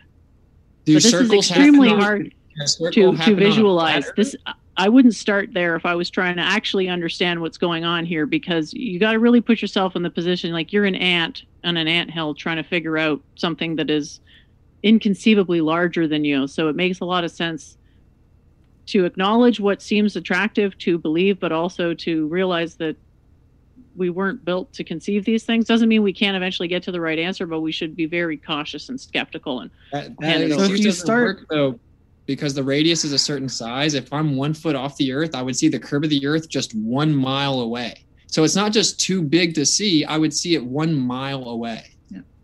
if you start flying off of the earth in a straight line eventually you're going to be going basically straight upward so you- you're going to have space. to actually be adjusting to be go- to maintain a straight upward position in, if you don't need to You adjust mean it has if- to conform with the ball. It wouldn't be going up. You would have to actually be dipping No, the you nose ha- down. To you would have to curve of the earth. you would have to adjust and try to go straight up if you were flying off of the curve of the earth you don't have to make any adjustments to maintain a level position because the forces automatically align like uh, drag and just the aerodynamics of the plane will always put it level you would have to increase the engines in order to keep going at a steeper and steeper angle Okay, your answer is gravity pulls the plane around the ball. If you don't want to absorb it, I don't care. That's objectively what it is. But here's my I question. Here's my- actually So said fly aerodynamics. plane- We fly So the plane listen. like it's we- we fly the plane like the Earth is flat and stationary. So could it be flat and stationary? No. So it would be different. We'd have to fly planes different on a flat and stationary Earth. It Well, would be address- impossible based on what physics we observe for the for it to be flat and stationary. It would violate gravity, which is something we can Gravity was Yeah. made verify. to explain. Gravity was made to explain the Earth being a ball, though. So that's that's so backwards. We came up with gravity to explain omnidirectionality on a ball. That that's why we proposed gravity. Then we're still trying to figure it out. We've never discovered the graviton. The theory of relativity doesn't work when we apply it to the universe. It's off by 95% with dark matter and dark energy. We have numerous problems. Quantum mechanics has completely dismantled relativistic applications. Newtonian physics had to be thrown away 100 years ago. We keep gravity because it has to exist for the Earth to be a ball. No, no, no. We don't know the Earth's a ball because of gravity. We know gravity exists because the Earth's a ball. That's called a begging the question fallacy. I have some more documents I thing- would like to read. I just have some more documents I would like to read that again Mhm. reiterate the same thing. This one is from www.faa.gov. Um, the engineering analysis and design of the aircraft dynamics model for the FAA. Okay. Um, it says on page 32 the observant reader will notice that the aircraft equations of motion were calculated assuming a flat Earth. I have another article here. This is from nasa.gov slash API slash citations, a mathematical model for the CH-53 helicopter. The helicopter equations of motion are given in a body axis with respect to a flat, non-rotating Earth. I have so many of these documents, by the way. This goes on, there's like over a hundred. So for you to say that they are assuming, and we have the video of the pilots, they absolutely do not account for a, a globe or a moving surface. They're flying over a flat and stationary plane. It's not even No. able to be argued at this point. The you can math say is no, but you have calculated. not provided. the math is calculated as flat because it's easier because it's negligible because it that the up and down direction what is that pitch and yaw or something is corrects Mm. itself you don't have to pilot the plane to Okay, dip down Okay. Okay, the thing but the on. thing you're yeah let's move on to the thing you ignored which is the flight paths which are mapped on a globe There are numerous flight paths that debunk the globe, though. So that's a No, very bad argument. for you to bring. Emergency flight landings where Yeah. people were dying or giving birth, they had to land and they landed in a place that would not fit on a globe. Also, we would take tons of paths that we fit on a don't globe? take. We would take tons of paths that we don't take on a globe. There's direct shots across a globe that we never take. But when we look at the flat Earth map, it makes perfect sense. And we are not claiming the flat Earth map is perfect because we don't listen carefully because you love to bring up how we don't have a map and somehow that makes the Earth a ball, right? This is why I tell you falsification is independent of replacement. The reason we can't make a map is because we don't have an accurate central point to start the Cartesian coordinate system. So it's impossible without an accurate central point. It's illegal to go within 500 miles of each direction of the North Pole. So that's the problem. So for all the Globers out there that love to talk about the map over and over, it's an impossible task because we don't have access to the central point to map it out. no it's not you might have to file some paperwork but it's not illegal so It has yeah, to be you- you approved. They have to say that there were locations on the earth that don't exist on a globe what? no, I said that Did the emergency flight. flights the so the plane flight land- turned No, they landed and I believe, I can't remember specifically. One of them had to do with Alaska, but where they landed did not make any sense on a globe. It would have been far out of the way. Okay. Another flight that people observe that's very suspicious is there should be a direct flight from, from for example, Buenos Aires, Argentina to Johannesburg, South Africa. Okay. That would just be the tip of South America to the tip of Africa in order to get a flight, the, the best flight that you can get, the fastest one, you have to stop all the way in the Netherlands. Okay. It's not a direct one. That would be a great example of the globe. But in- on a flat map, that works perfectly. Do you want us to share the screen and show you that flight path or? uh sure because i got a flight path to share with you as well Cool. We have all kinds of there's a flight path that goes right past that Uh, we're about to show you the actual flight path, my man. And, and so I don't understand why Globers bring this up. It's really weird. It's Doesn't really you because it debunks the flat earth It doesn't though. It doesn't. That's what I'm trying to explain to you, my man. Flight paths don't help you. I promise. Well, I don't Like, think we ever got. Oh, I can't hear you. Jen, we lost muted. you. If you can hear me, You're muted. Jen. Jen. can you hear Sorry. us? It happened again. Okay, no worries. I'm so sorry about that. Heck, boomer tech here. I agreed with you that it ought to look flat uh, if you're sufficiently close to the surface. So did did that point get made? Did did you understand that? It makes Uh, sense yeah, to we- model it yeah, as it flat, just- even if it's a sphere. Yeah, it just happens to work out perfectly. That's the answer. Gravity makes it work out. per- Gravity accounts for the curvature that you would have to account for. That's the actual answer. We know the answer. You're basically staying at the same level of the gravity field because that's the minimum energy solution is to deviate minimally from a stable gravity field. So if you can get Right. into a point where you're between two pressure gradients and you're sort of sandwiched between them, you just ride that and it remains stable Yes. approximately if you're at a same distance from a globe. Well, you have to go up and down actually. So actually, you don't just maintain the same. You have to go up and down. We just we have a 13 minute conversation with pilots explaining it in depth. And my, my and our point is it's just to address the misnomers. It's like they say you can if you Google it, you can see the curve of the Earth from a plane. No, you can't. I just now asked two pilots right after my plane landed. Is it? Do you see curvature up there? No, of course not. So it's flat up there. Yeah, of course. Eh, They don't even hesitate. Anyone that's actually flown a plane, I used to work at an airport. I know many of them. Everyone knows that the Earth looks flat in a plane. Everyone knows you fly the plane like it is flat, and everyone knows you fly the plane like the Earth isn't moving. You can say, well, yeah, it just appears that way. The equivalence principle, relativity. Oh, it makes it look that way. Gravity makes it. It makes it look that way because of the relative size, okay? You are 0.1% of the size of the total planet off the surface. So the amount of area that you're capable of seeing relative to the total surface is quite small. Okay, so, So- Google's definitely about- wrong when you when it says you can see the curve of the Earth from a plane. Then, right? Well, that's unclear exactly what that means, so let's just put that to the side, but I'll grant you that it's when you're in a plane, it can definitely look like what you're looking down at is flat. However, if I was going to agree with you and say, yeah, the Earth is flat, what I would expect to see under that model is I could look out and see all the way to the other end of the Earth. And so it's a question of, well, why don't, why can't I see that? Why does it disappear so predictably at that same point, you know, give or take atmospheric fluctuation? Yeah, well, the, the horizon always moves because it's not physical, and in your model it is physical. But uh, here's a flight path right here from see? Santiago to Johannesburg. I'm uh, share the screen.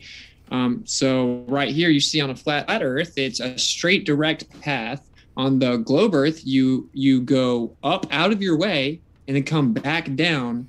You could fly straight across the South Atlantic Ocean, but no, you go hundreds of miles out of your way and come back down.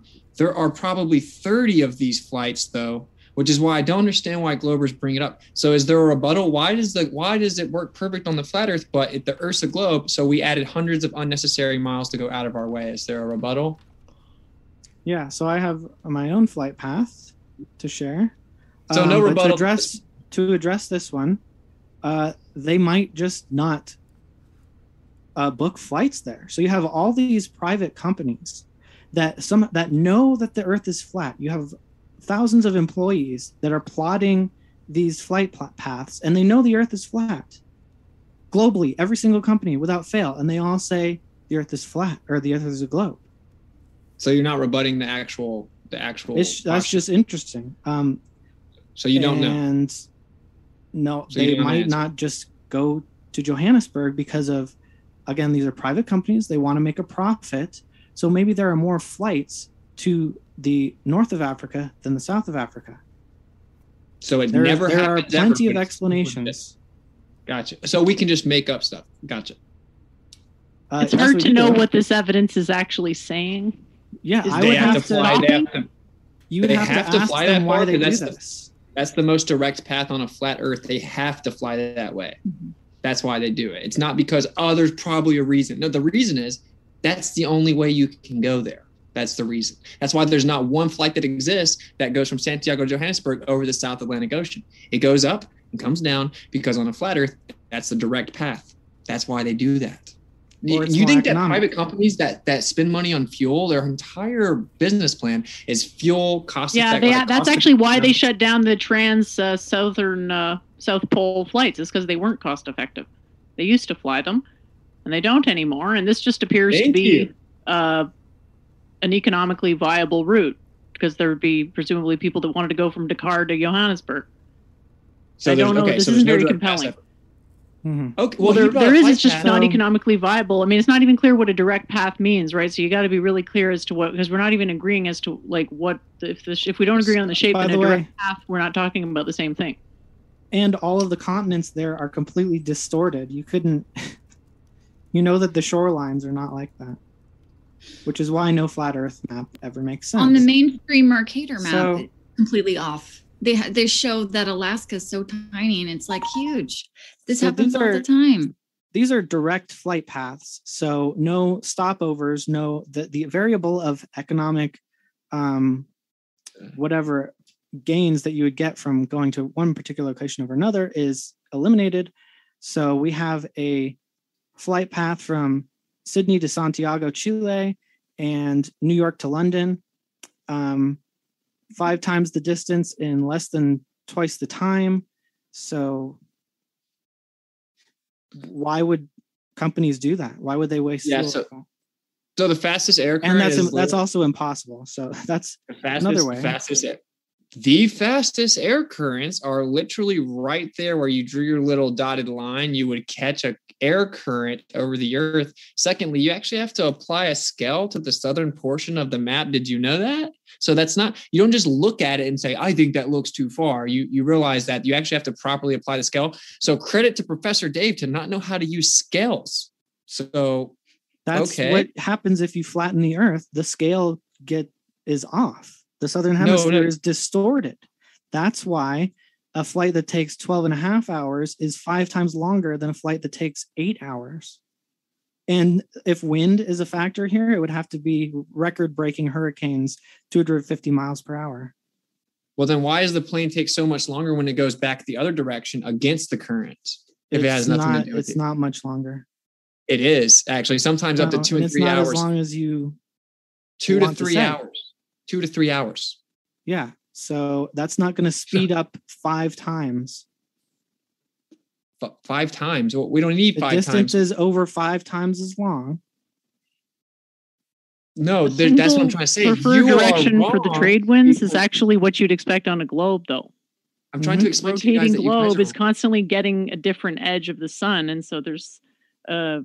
Preferred You guys- direction for the trade winds to You guys blow didn't in. watch. You guys didn't watch the uh, intro where I explained that actually all the currents work better on the flat Earth and showed you how you can actually map them out. But here's the point here. So you're lying and saying it's a certain distance because you're listening to the goofball Professor Dave, and a lot of globe Earthers do this. But you have to understand you have to apply a scale to the southern hemisphere. Expl- That's explain how that. the How map would you? works. How would you fix the scale of the southern hemisphere? Distort Africa immensely so that Australia and South America are closer. So are you saying you don't know how to read at read azimuthal maps? Is that what you're telling us? Because that's I, you that's don't know how to read them. Yeah, you have to apply a scale past the equator. it's it's just like duh. Like you you guys use memes. You guys Right. use memes on a globe. You don't you use do. scale. Not if, you guys if it's use- actually flat, then that's going to be the distance. Otherwise, You you're guys- going to have weird spatial distortions, which again, I guess you'd have to invoke some kind of magic field where there's No, spatial no. compression where you can travel further in less time. This is what you still don't understand. So your your meme is a straw man because you didn't apply the scale. Now that does not mean that's what the Earth has to look like because the Southern Ocean is basically unexplored and we don't actually know what's there. I don't know if you're aware of that, but basically no one goes in the Southern Ocean and we don't know the central point to map out the proportionate layout of the land. You have straw manned even the map. You've shown a basic misunderstanding as- of how to use maps. The azimuthal projection fits on a globe because if okay, so if you apply the scale between uh, Santiago and Sydney, then you you can do that. But then there's going to be gaps somewhere between the edge of the globe of the projection of the globe. There are gonna there, there are going to be gaps. Yeah, there are going to be areas that aren't mapped out accurately, which is convenient because no one goes to the Southern Ocean. And I also explained to you, you just So drew a path. okay. I've, I've objectively debunked you three different ways. I'm not going to talk about it for like an hour. Listen, You're now trying to debunk me with a Listen continents you're claiming that you haven't discovered yet. you go on that little dotted line of yours, and that's going with the currents. When you go the other way, the flight takes at least three hours longer. And then to tag on to that, this flight basically never happens. We actually wanted to go try to do it, and you can't find a one way. You guys just like to draw lines on maps and make up stories. This is a very rare flight if it ever happens, and it's much slower the other way, proving that the reason that the plane goes faster is it rides the air current. It's just objective. So we can move How on. does that prove? How does that establish a flat Earth? It does. He's saying it debunks the flat Earth. I just now refuted his claim. I didn't make any claim about it proving a flat Earth. I'm making a point that it doesn't prove a globe Earth. Right. So we can move on now The air because we don't. refuted that claim. Yeah, go ahead. She, she's got another point. Oh, I just thought we talk about entr- entropy maybe, since we have the Church of Entropy here. Yeah, well, entropy is basically just another way of saying the least action principle. So entropy is saying that order is constantly energy is constantly diffused. That's what uh, that's what entropy says. So there's two ends of it. Okay, one end is we um, observe a tremendous amount of motion, and the other end is it appears that for a lot of our perceptions and observations, things are at rest. So we have to go in between those two boundary mm-hmm. conditions and determine what assumptions we need to make to construct a model, how many assumptions we actually need, and in what order we ought to express the assumptions geometrically or algebraically in order to generate reasonable predictions that we can then look up in the sky and say, oh, our model, it's lining up in the sense that it's telling us maybe something like a future eclipse.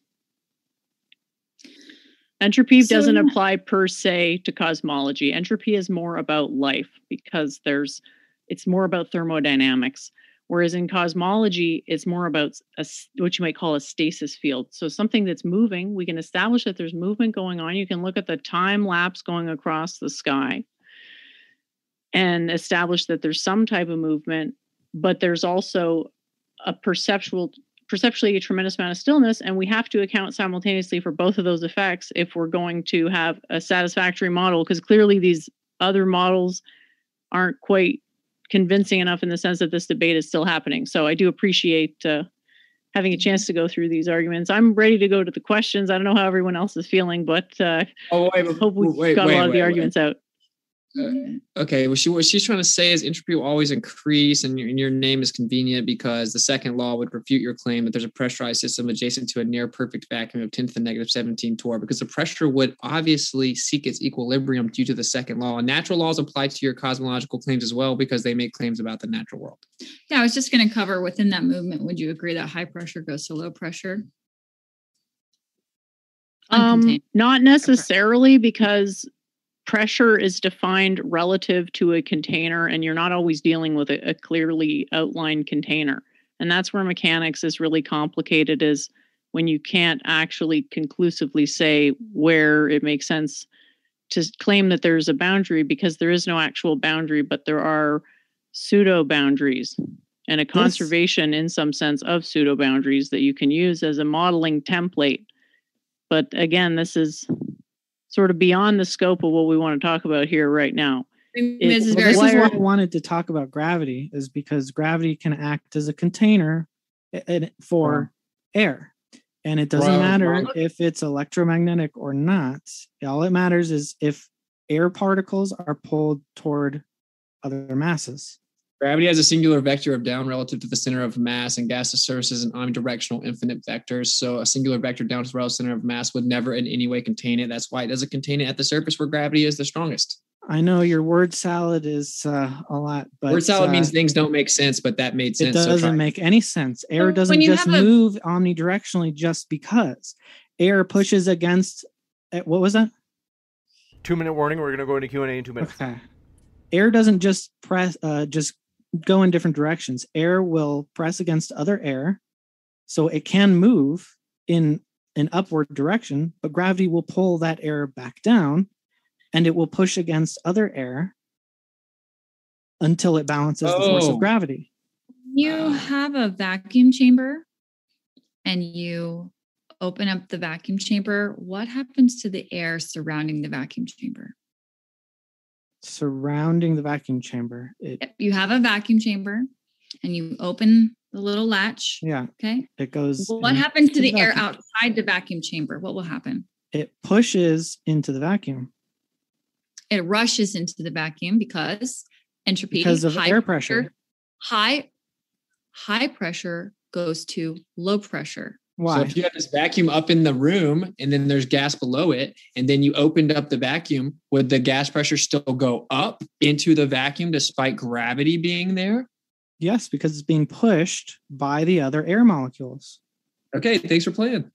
Yeah, we by can't, way, know we can't extrapolate this changes. metaphor to the scale of the planet because what you're talking about is a clear boundary. It's a, something that was vacuum sealed and you opened it and pressure e- calibrated. You can't then analogize that to the cosmos because there's no clear boundary. And I'll When- go ahead. when you you look would at have the to scale show in the the, in the academic world that you could have gas pressure without containment, and they cannot can. show this. You It's in the definition You of have to gas prove pressure. gravity also. It's in it's in the definition. Chemistry.elmhurst.edu. Gas There pressure is is the collision of gas molecules against the container, no. the physical container. It's also pressure uh, no, against other air molecules. So the Yeah, reason exactly. air pushes into a vacuum is because the air molecules are hitting each other, pushing them in, and there's no air in the vacuum to stop them from getting pushed. So Pushing them to what? Wait, The- that- without using that the- there there is pressure differentials if you're talking about the scale of the earth if you're talking about the scale of a propane tank that's not the scale of the earth. There is pressure differentials when you go up a mountain. So the further up you go there's not air pressing down on the air at the top of a mountain not not as much relatively at the bottom because it's Gotta go. lower pressure. The thing that's keeping the thing that's pushing the air down is gravity at the top of the mountain What we have to do is go into Q and A. Want to remind you, if you want to hear more from either side, folks, you can click on the links below. You can hear more about the views from either side, as we really do appreciate our guests. And we have to say, my dear friends, if you haven't yet, hit share, as that really does help us get the word out. If you think that you have a friend who you're like, oh, they'd enjoy this debate, Now's a great opportunity to hit that share button below and you can share it with them, enjoy it together. And like I said, it helps modern day debate have a positive influence as we strive to be a neutral and fair platform for everybody. So with that, we're going to jump into the Q&A. Thanks very much for your first question. This one coming in from Joe Schwartz says, can we all agree that regardless of shape, the Earth is pretty dope? Thanks for that, Joe. yeah, the Earth is super dope. And thanks for your super sticker from Steven. Appreciate your support. As well as Dr. Anarchy, who says, Hey, Witsit, when Blue Origin or SpaceX starts to offer commercial seats on a spacecraft to orbit the globe, would you be willing to take a trip and admit that you have been wrong all this time?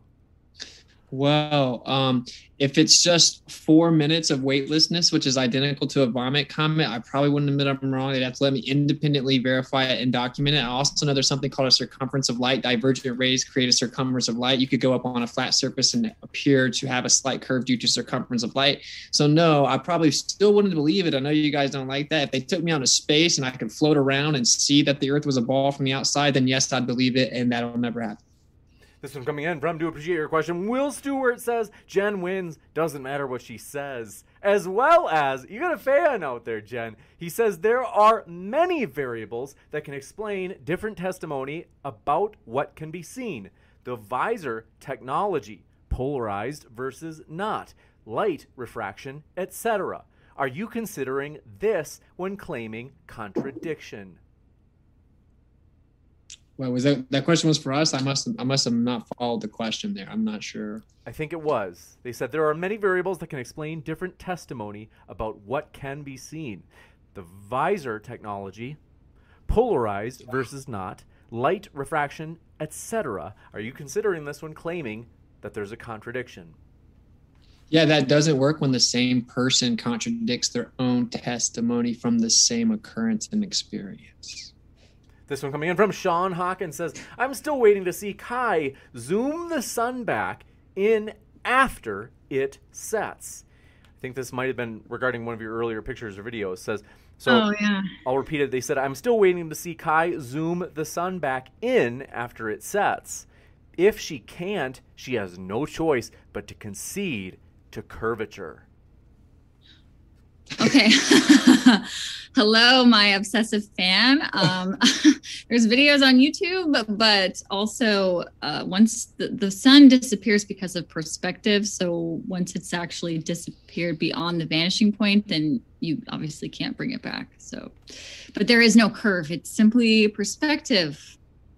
You got it. This one coming in from Kango44 says it's very, very, very, very, very easy to measure the shape of the Earth. Humans did it two and a half thousand years ago. I did it last week myself. It's a globe. Also, buy a telescope. Then you can see what the planets look like. Okay, look through a telescope probably 20 times. So save it. Uh, obviously, putting sticks in the ground is not a measurement. You have reverse engineered a calculation. The calculations are not measurement. Of course, it works the same on a flat Earth. So why do you have to bring up something from 2,500 years ago? If we have NASA getting 60 million dollars a day, it seems kind of weird. Can we get physical measurement, not presumptive calculation? Calculations are relationships between measurements. Yeah, its calculations are synonymous with measurements, though. What did I just say? I'm asking, are they the same? No. So you have to have physical measurement first, right? That's what the sticks are measuring, yeah. Then what are they? What are they? Calculations or interpretations on between them. measurements. That's right. What, What- are the sticks measuring? Angle of uh, the sun's rays. Well, and the shadows actually. But if I if I do that same thing on a flat table, I can map With it out with calculations to make the table a sphere. Did you not know that? Uh, you can't, but you know. Okay. It also presupposes the distant a distant sun, Yeah. which they had no way of establishing. And and assumes no It's- refraction. It, it, yeah, you're ignoring the time factor, but that's cool. No, no, yeah, we're pointing out the time factor and how stupid the claim is for Globers to regurgitate what Google told them that it was proven 2,500 years ago. It's ridiculous. To grow up. It's not Google, it's the uh, navigators. There's no primary documentation of of this actual occurrence. Did you know that? I so we to can the move next on. one. This one coming in from Kango44 says, showing the planets through a P900 and saying, quote, look, the planets are wandering stars, unquote, is the very height of dishonesty. Anyone can produce very clear images of the planets with a cheap telescope. It's so funny because the definition of planea was wandering star in the past. Yeah, and actually, when you look at them through telescopes, they pulsate. You'll never actually make a static observation of the lights, which is the entire point. And actually, there seems to be an analog and digital difference, which is why the P900 catches the cymatic patterns. This one coming in from Balthazar228 says, do either of the flat earthers agree with Alden's theory of level Earth? Not not familiar. Gotcha. That's it. They're just trolling you. I just wanted to see what you'd say though. Okay, this one coming in from it's one of Vosh's memes. But Will Stewart says there are many variables that can explain different testimony about well, we got that one. Sorry about that. Ela Baca, thanks for your question, says, Witsit, why hasn't Bob published or repeated his gyro test at different elevations? If that's true, he'll get fame and a Nobel Prize. What is he waiting for? Uh, he does have the documentation. Why, why is he not published it? I don't know. You'd have to ask him. Actually, the reason he didn't publish it, the real answer, I guess he's cool with me saying this, is because he gave it to be an exclusive in the Flatlanders episode that hasn't come out yet. And uh, so he was trying to do them a favor for letting them exclusively release it. And then, secondly, he will never get a Nobel Prize because it's not about being honest or having new innovation or any type of discovery. It's about fitting the status quo of consensus. And you'll just get hand wave dismissal like we got from Taylor earlier, where he's like, no, no, no, no margin of error. You're a liar. Margin of error. Margin of error. So that doesn't Yeah. it doesn't really matter to be honest. But uh, you- there's your answer. Didn't you just go on and on about how Einstein overturned uh, paradigm of physics? So that contradicts what Yeah, you New- just said. No, because it still fit within the consensus. Actually, that was a res- thanks for making my point, which was Michelson Morley debunked the fact that the Earth was supposedly spinning. So theory of relativity had to come in and throw their little cape No, on to save the heliocentric model I was talking. And so then it was once again fitting into consensus, which was my point. So we can move on. This one coming in Like, from yeah. Do appreciate it. Doofus Manfred says Bob released the full data from his FO gyro. The different rates detected corresponded directly to the FOG fog being at temperatures out of spec. Hashtag GLTF. Okay, try to not use so many acronyms. We're not seventh graders. And I don't know what you're talking about. He hasn't released the full data. He gave it to them exclusively. So I think you might have made that up.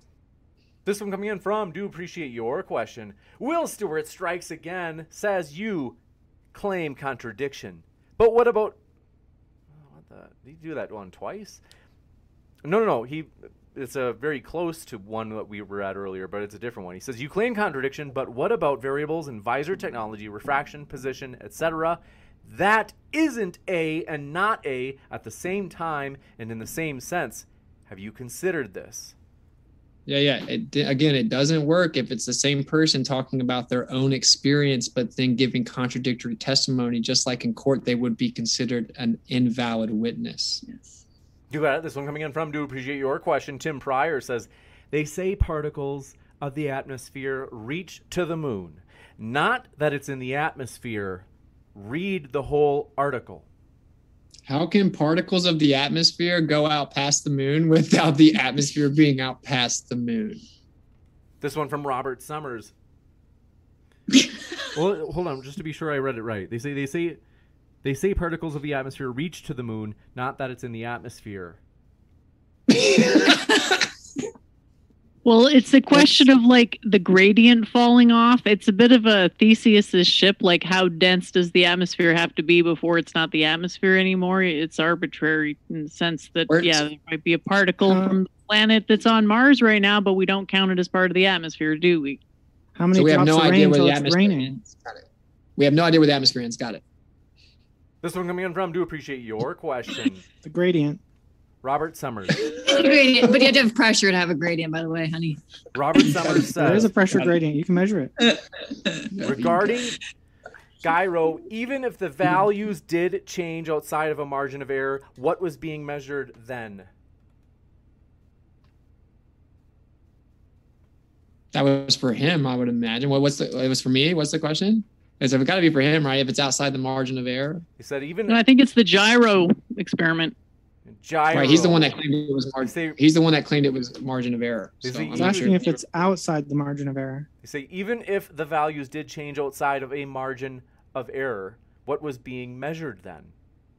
Yeah, yeah. The change in the vortexual movement within the ether. So if you had a tornado, it's wider at the top and it's smaller and tighter at the bottom. So you're measuring a differential of movement based on the vortexual motion. So it would change with altitude at the same latitude. On the globe, it would stay exactly the same at the same latitude. This one coming in from, do appreciate it, Will Stewart. Oh, he's hungry. He says, if you maintain 30,000 feet, ara- feet round or flat, you fly at 30,000 feet, whether the earth is round or flat. Round, you stay at 30,000 feet. Flat, you stay at 30,000 feet. It's not fly- it's flying perpendicular. Explain. Yeah. Okay. So the difference is on a globe, you would to maintain 30,000 relative to level, you have to actually be going down mm-hmm. as opposed to just maintaining over top of a horizontal, which is what we actually assume it to be, as well as sea level to get your altitude in the first place. This one coming in from Nuclear Creation says, Oh, so if we are living on a flat Earth, can we fall off of it? And since we supposedly live on the flat part, then what the F is on the other side? And are other stars and planets also flat?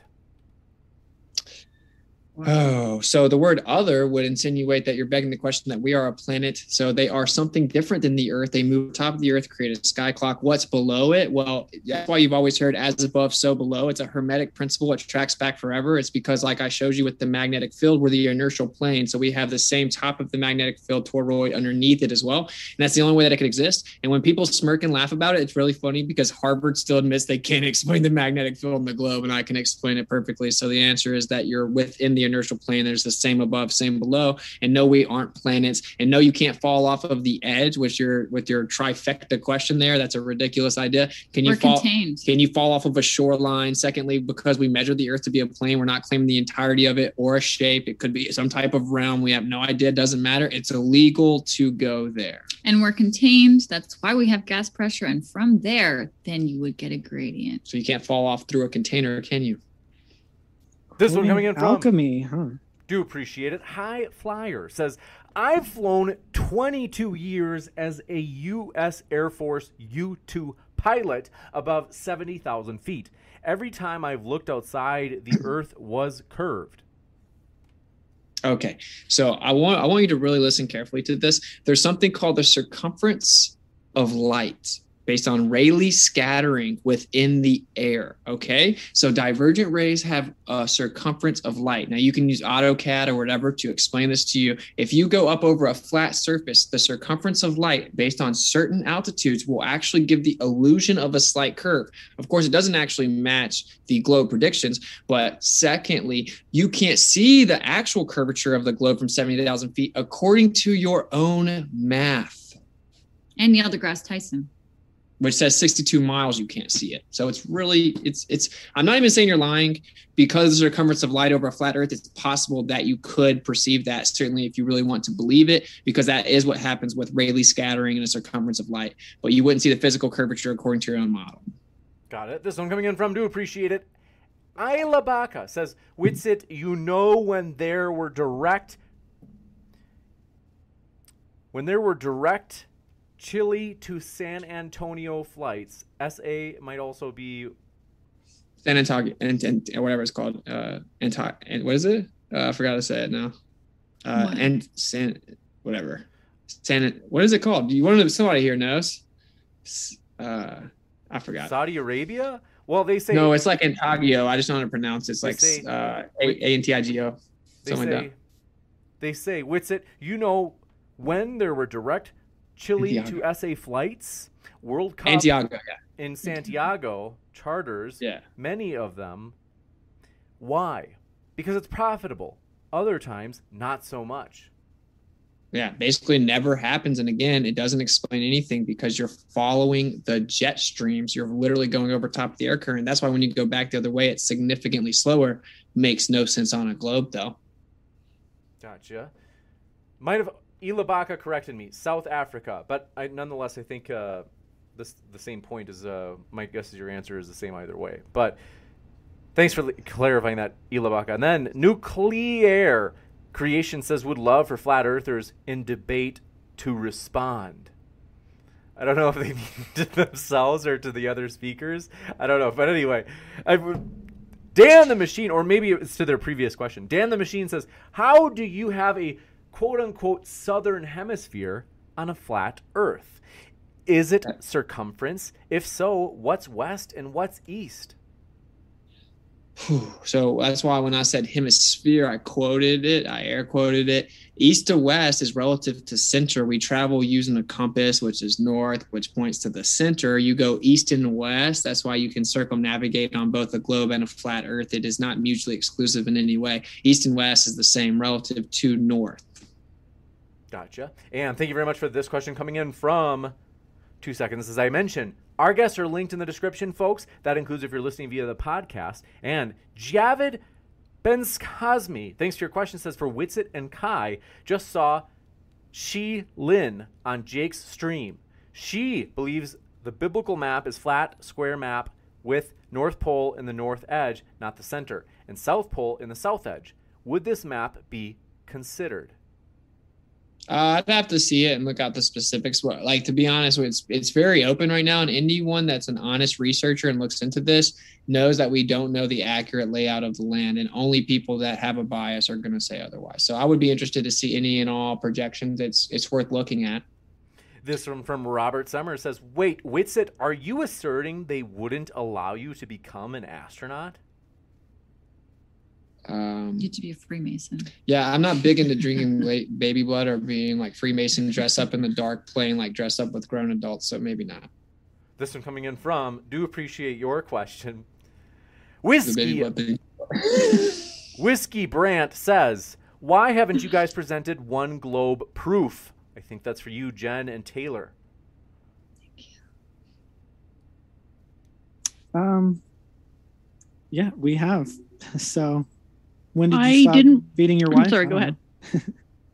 I didn't want to go down the same road as always, just presenting the same exact arguments. I, I think we made a pretty strong case, but a proof really depends on your standards of proof. And I, Taylor said it best. You know, if, if you're going to be skeptical, uh, sort of behooves you to be uniformly skeptical. And it's clear that there's a a level of skepticism being applied to the globe, even though the evidence does clearly support it properly interpreted, uh, that's just not being applied to the alternative hypothesis, which sadly isn't uh, doesn't appear to be specific enough to really mount a what might be necessary to a proof of disproving the opponent's position. You got it. This one from Sorry, good. One Ron Tronimus says actual alleged outer space is pitch black. There are no stars in space. Explain Taylor and Jen.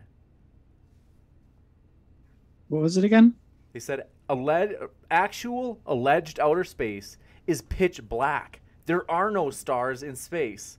Now explain Taylor and Jen. No, I, I really want to take this one if it's okay because let's not say that there are no. We can't establish that there there's no there are no stars. Maybe the testimony of some of these astronauts went up and they said it was very dark. But let's think about what's going on here. We just had some experiments show us that the atmosphere is really big. What is that doing? It's a lens. What does a lens do? Focuses light. That's why you get the twinkles and all those super fun, beautiful, uh, you know, spiritual geometry, what have you effects. That's all the combined effects of the water in the atmosphere, which is what makes this such a great model for that because it's got a tremendous amount of conservation of structure, even though it's quite wonky. Taylor, anything? Yeah, I mean, if you don't accept picture evidence of stars in the sky, but you ex- accept picture evidence of the Earth being flat, even though the uh, laws of perspective don't work for flat Earth, they only work, uh, accord- they only fit a globe model, um, et cetera, et cetera. I mean, it's it's the uh, double standard of evidence. Again, Can we get a measurement of I- Earth I don't know what please? else. We can't send everyone to space yet, so I don't know what else you want other than pictures. Can't send Physical anyone to measurement space. of Earth curvature, probably. Yeah, or just prove that you can have gas pressure without a container. But we'll move on. We don't want to. That Yeah, was your sorry. question. It's all good. This one coming in from, do That's appreciate easy. it. Kana Bear, let me know if I pronounced it right, says boats don't fall off, don't fall over the edge of an imaginary sphere horizon. We see way further. The globe model was made using flat Earth elevation angle measurements. Taylor. The globe was measured with what? They said the globe model was made using flat Earth elevation angle measurements. Uh, no, I'm- I don't know. I'm the not globe was sure a who this is lot of different things. Partially, uh, originally sea navigation. Um, they couldn't make flat maps work, so. This one from let me i hope let me know uh, if i did get that Kana bear if i got that right in terms of understanding it and, and reading it. Ilabaka, thanks for your question. Says witsit if we find a grain of sand one mile from the beach does that mean the beach goes that far? Analog to the atmosphere Um, I I don't understand. i'll read it one more that time That sounds like a Okay. How basically the question is how many grains of sand is a pile is a beach? So if you have a couple pieces of sand from the beach scattered on the road, does the beach reach to the road or is that just a piece of the beach that's on the road? Oh, we're talking about the atmosphere. Oh, okay. Oh, oh, you're saying analogous to the atmosphere. I get it now. Um, yeah, yeah. If there's a magical vacuum sitting next to an atmosphere, even though gases have no intrinsic shape and that's stupid, then the gas that keeps going out would still technically be part of the atmosphere. Where at what point in time do you draw the line? You don't have a road or anything like that. That's at the moon. At the right moon. Right at the moon. That's where it you stops. draw right you can approximate it at the moon because the moon is what's binding i mean you're asking a great question the moon is what's binding the atmosphere i don't think this is very well understood but it would boil off if it weren't for the moon constantly scooping it back in so this is a very good question That- that doesn't I like that you at least. slow I do really like you, Jen, in the sense that you're willing to think outside of what they tell you that we know everything about. So, like, I will give you that. I think that's beautiful, and and that's what everyone needs to do, regardless of what they think about this subject. This one coming in And from. I don't think there's anything ridiculous about having a gradient. We can observe Yeah, me those either. all The the only way you can have a great. Well, listen, listen, man. The reason you have a gradient is because you have gas pressure. Gas is constantly being introduced at the surface level. Most of the gas is coming up from underneath the surface, and we have an electric gradient going up 100 volts per meter on the Earth. So if the Earth is flat and contained, that's exactly what we would have. Okay. Okay. This one And coming in you would from. have gas pressure I've got to give a Austin the solid last word on that one because the question is for him. Right. This one coming in from down in the rabbit hole says, "Good to see you down in the rabbit hole." Says, "Do you think globe cultists will ever admit that zooming in on a terrestrial object from a terrestrial position is completely different from zooming in on a celestial object from a terrestrial position? You can't zoom it back." I can read that again. Would you like? They say, Do you think globe cultists, like Taylor, will ever. i just kidding. Say, Do you think globe cultists will ever admit that zooming in on a terrestrial object from a terrestrial position is completely different than zooming in on a celestial object? So, celestial object rather than terrestrial object. So, in the first case, it's terrestrial object being zoomed in from a terrestrial position. And others saying don't you think are you willing to admit that that's completely different from zooming in on a celestial so with this with a c not terrestrial but celestial object from a terrestrial position that you're zooming in from they said you can't zoom it back Uh, I'm not sure what he's saying. He they can't zoom it back from, but yeah, there's there are differences. I'm not sure what differences he wants me to state there are. Um, but uh, I don't know. I guess the the one comment I have is the reason you can't zoom back things that go over the horizon from that are on the terrestrial level is because of the curve, and the curve does not rise to the actual horizon line, which you would expect from linear perspective. You got it. This one coming in from Annie Purdue. Let me know if I if I say this right. They say nowhere in my flight training was I taught to fly as if the Earth was flat. Instead, I was taught the four forces of flight, which imply the presence of gravity. Uh, but how come whenever you were trained, they had to negate the gravity vector and you don't ever have to account for it when you fly? No one, it's a hu- ridiculously egregious straw man to say that we are saying they teach pilots in pilot school that the earth is flat. No one's saying that. It's that when you fly the actual plane, you do not account for, personally, account for curvature or spin. You fly as if you don't have to worry about that and you do also not have to make any type of accounting for gravity other than weight itself of course which is which is called lift that's it's a plane so yeah you have to fly the plane like it's flat bro I'm just not understanding why you would have to account for those. account for uh, oh because the ground would be dropping down beneath you bro and if the earth is spinning i'm to land on it if i'm landing on it going west then i'm going relative to the earth spin. If i'm going east i'm Yes. going relative to the earth spin but we don't have to account for any of this. North south east Yes. west we land on runways every which way never. We get to fly the planes as if the earth is just sitting there perfectly still and it's completely flat but actually it's spinning and curving and gyrating sideways and going around the sun and all this other nonsense. So like you it's just the answer is Relativity fixes all of your problems. That's the answer. It makes it look like it's flat. That's the Even though it's never been scientifically validated. and it's a reification fallacy. You can't treat physical properties to conceptual abstractions, including a privation, which is the absence of anything. So it's actually stupid lunacy on its face. This one coming in from do appreciate your question. Perpetual Motion says if Chile and Greenland, and that's if Chile and Greenland are separated by 8,000 miles,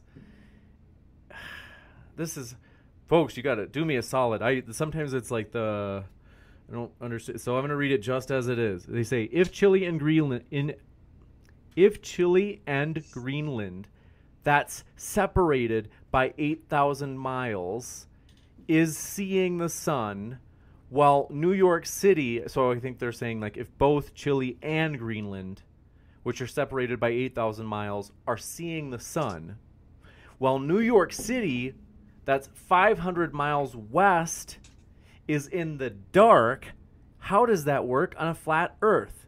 Turning a Um. ball in front of a lamp solves it. Man, oh my goodness, man. It's called light attenuation. Light does not go on forever. And I've explained about four times in this debate. There's something, which to be fair, maybe super chatted before, unlikely though. It's called the circumference of light based on the divergent rays. There's there's Rayleigh scattering of light. Okay, it's a well-known phenomenon, and so is attenuation of light and absorption rate of light. So the idea that the light should go on forever is ridiculous and antithetical to physics that we know exists. It's called a straw man. This one coming in. From Daniel Hagel says, just here to say you got to get David Weiss Flat Earth Sun Moon Zodiac Clock app in the App Store, presumably, on Android and Apple devices. Love you, Dave. Oh, I think they're saying, like, they're saying, Dave, we hope that you get this app so that it can be used on Android and Apple devices. Do I, let me know, Dave, if I got that right, or Daniel, let me know if I got it right. Robert Summer says, Take, oh, sorry. I was going to say take the Flat Earth Challenge, watch the video of the day for two weeks, and you will definitely probably question the globe, at least, or be a flat earther. This one from Pivot Cyroy says, shout out to the builders of the Dutch. Well, let's see. Afsluit Dijk, one of the longest dams in the world, which you can clearly see curve over the horizon, and which which is calculations take into account the Earth's curving during construction.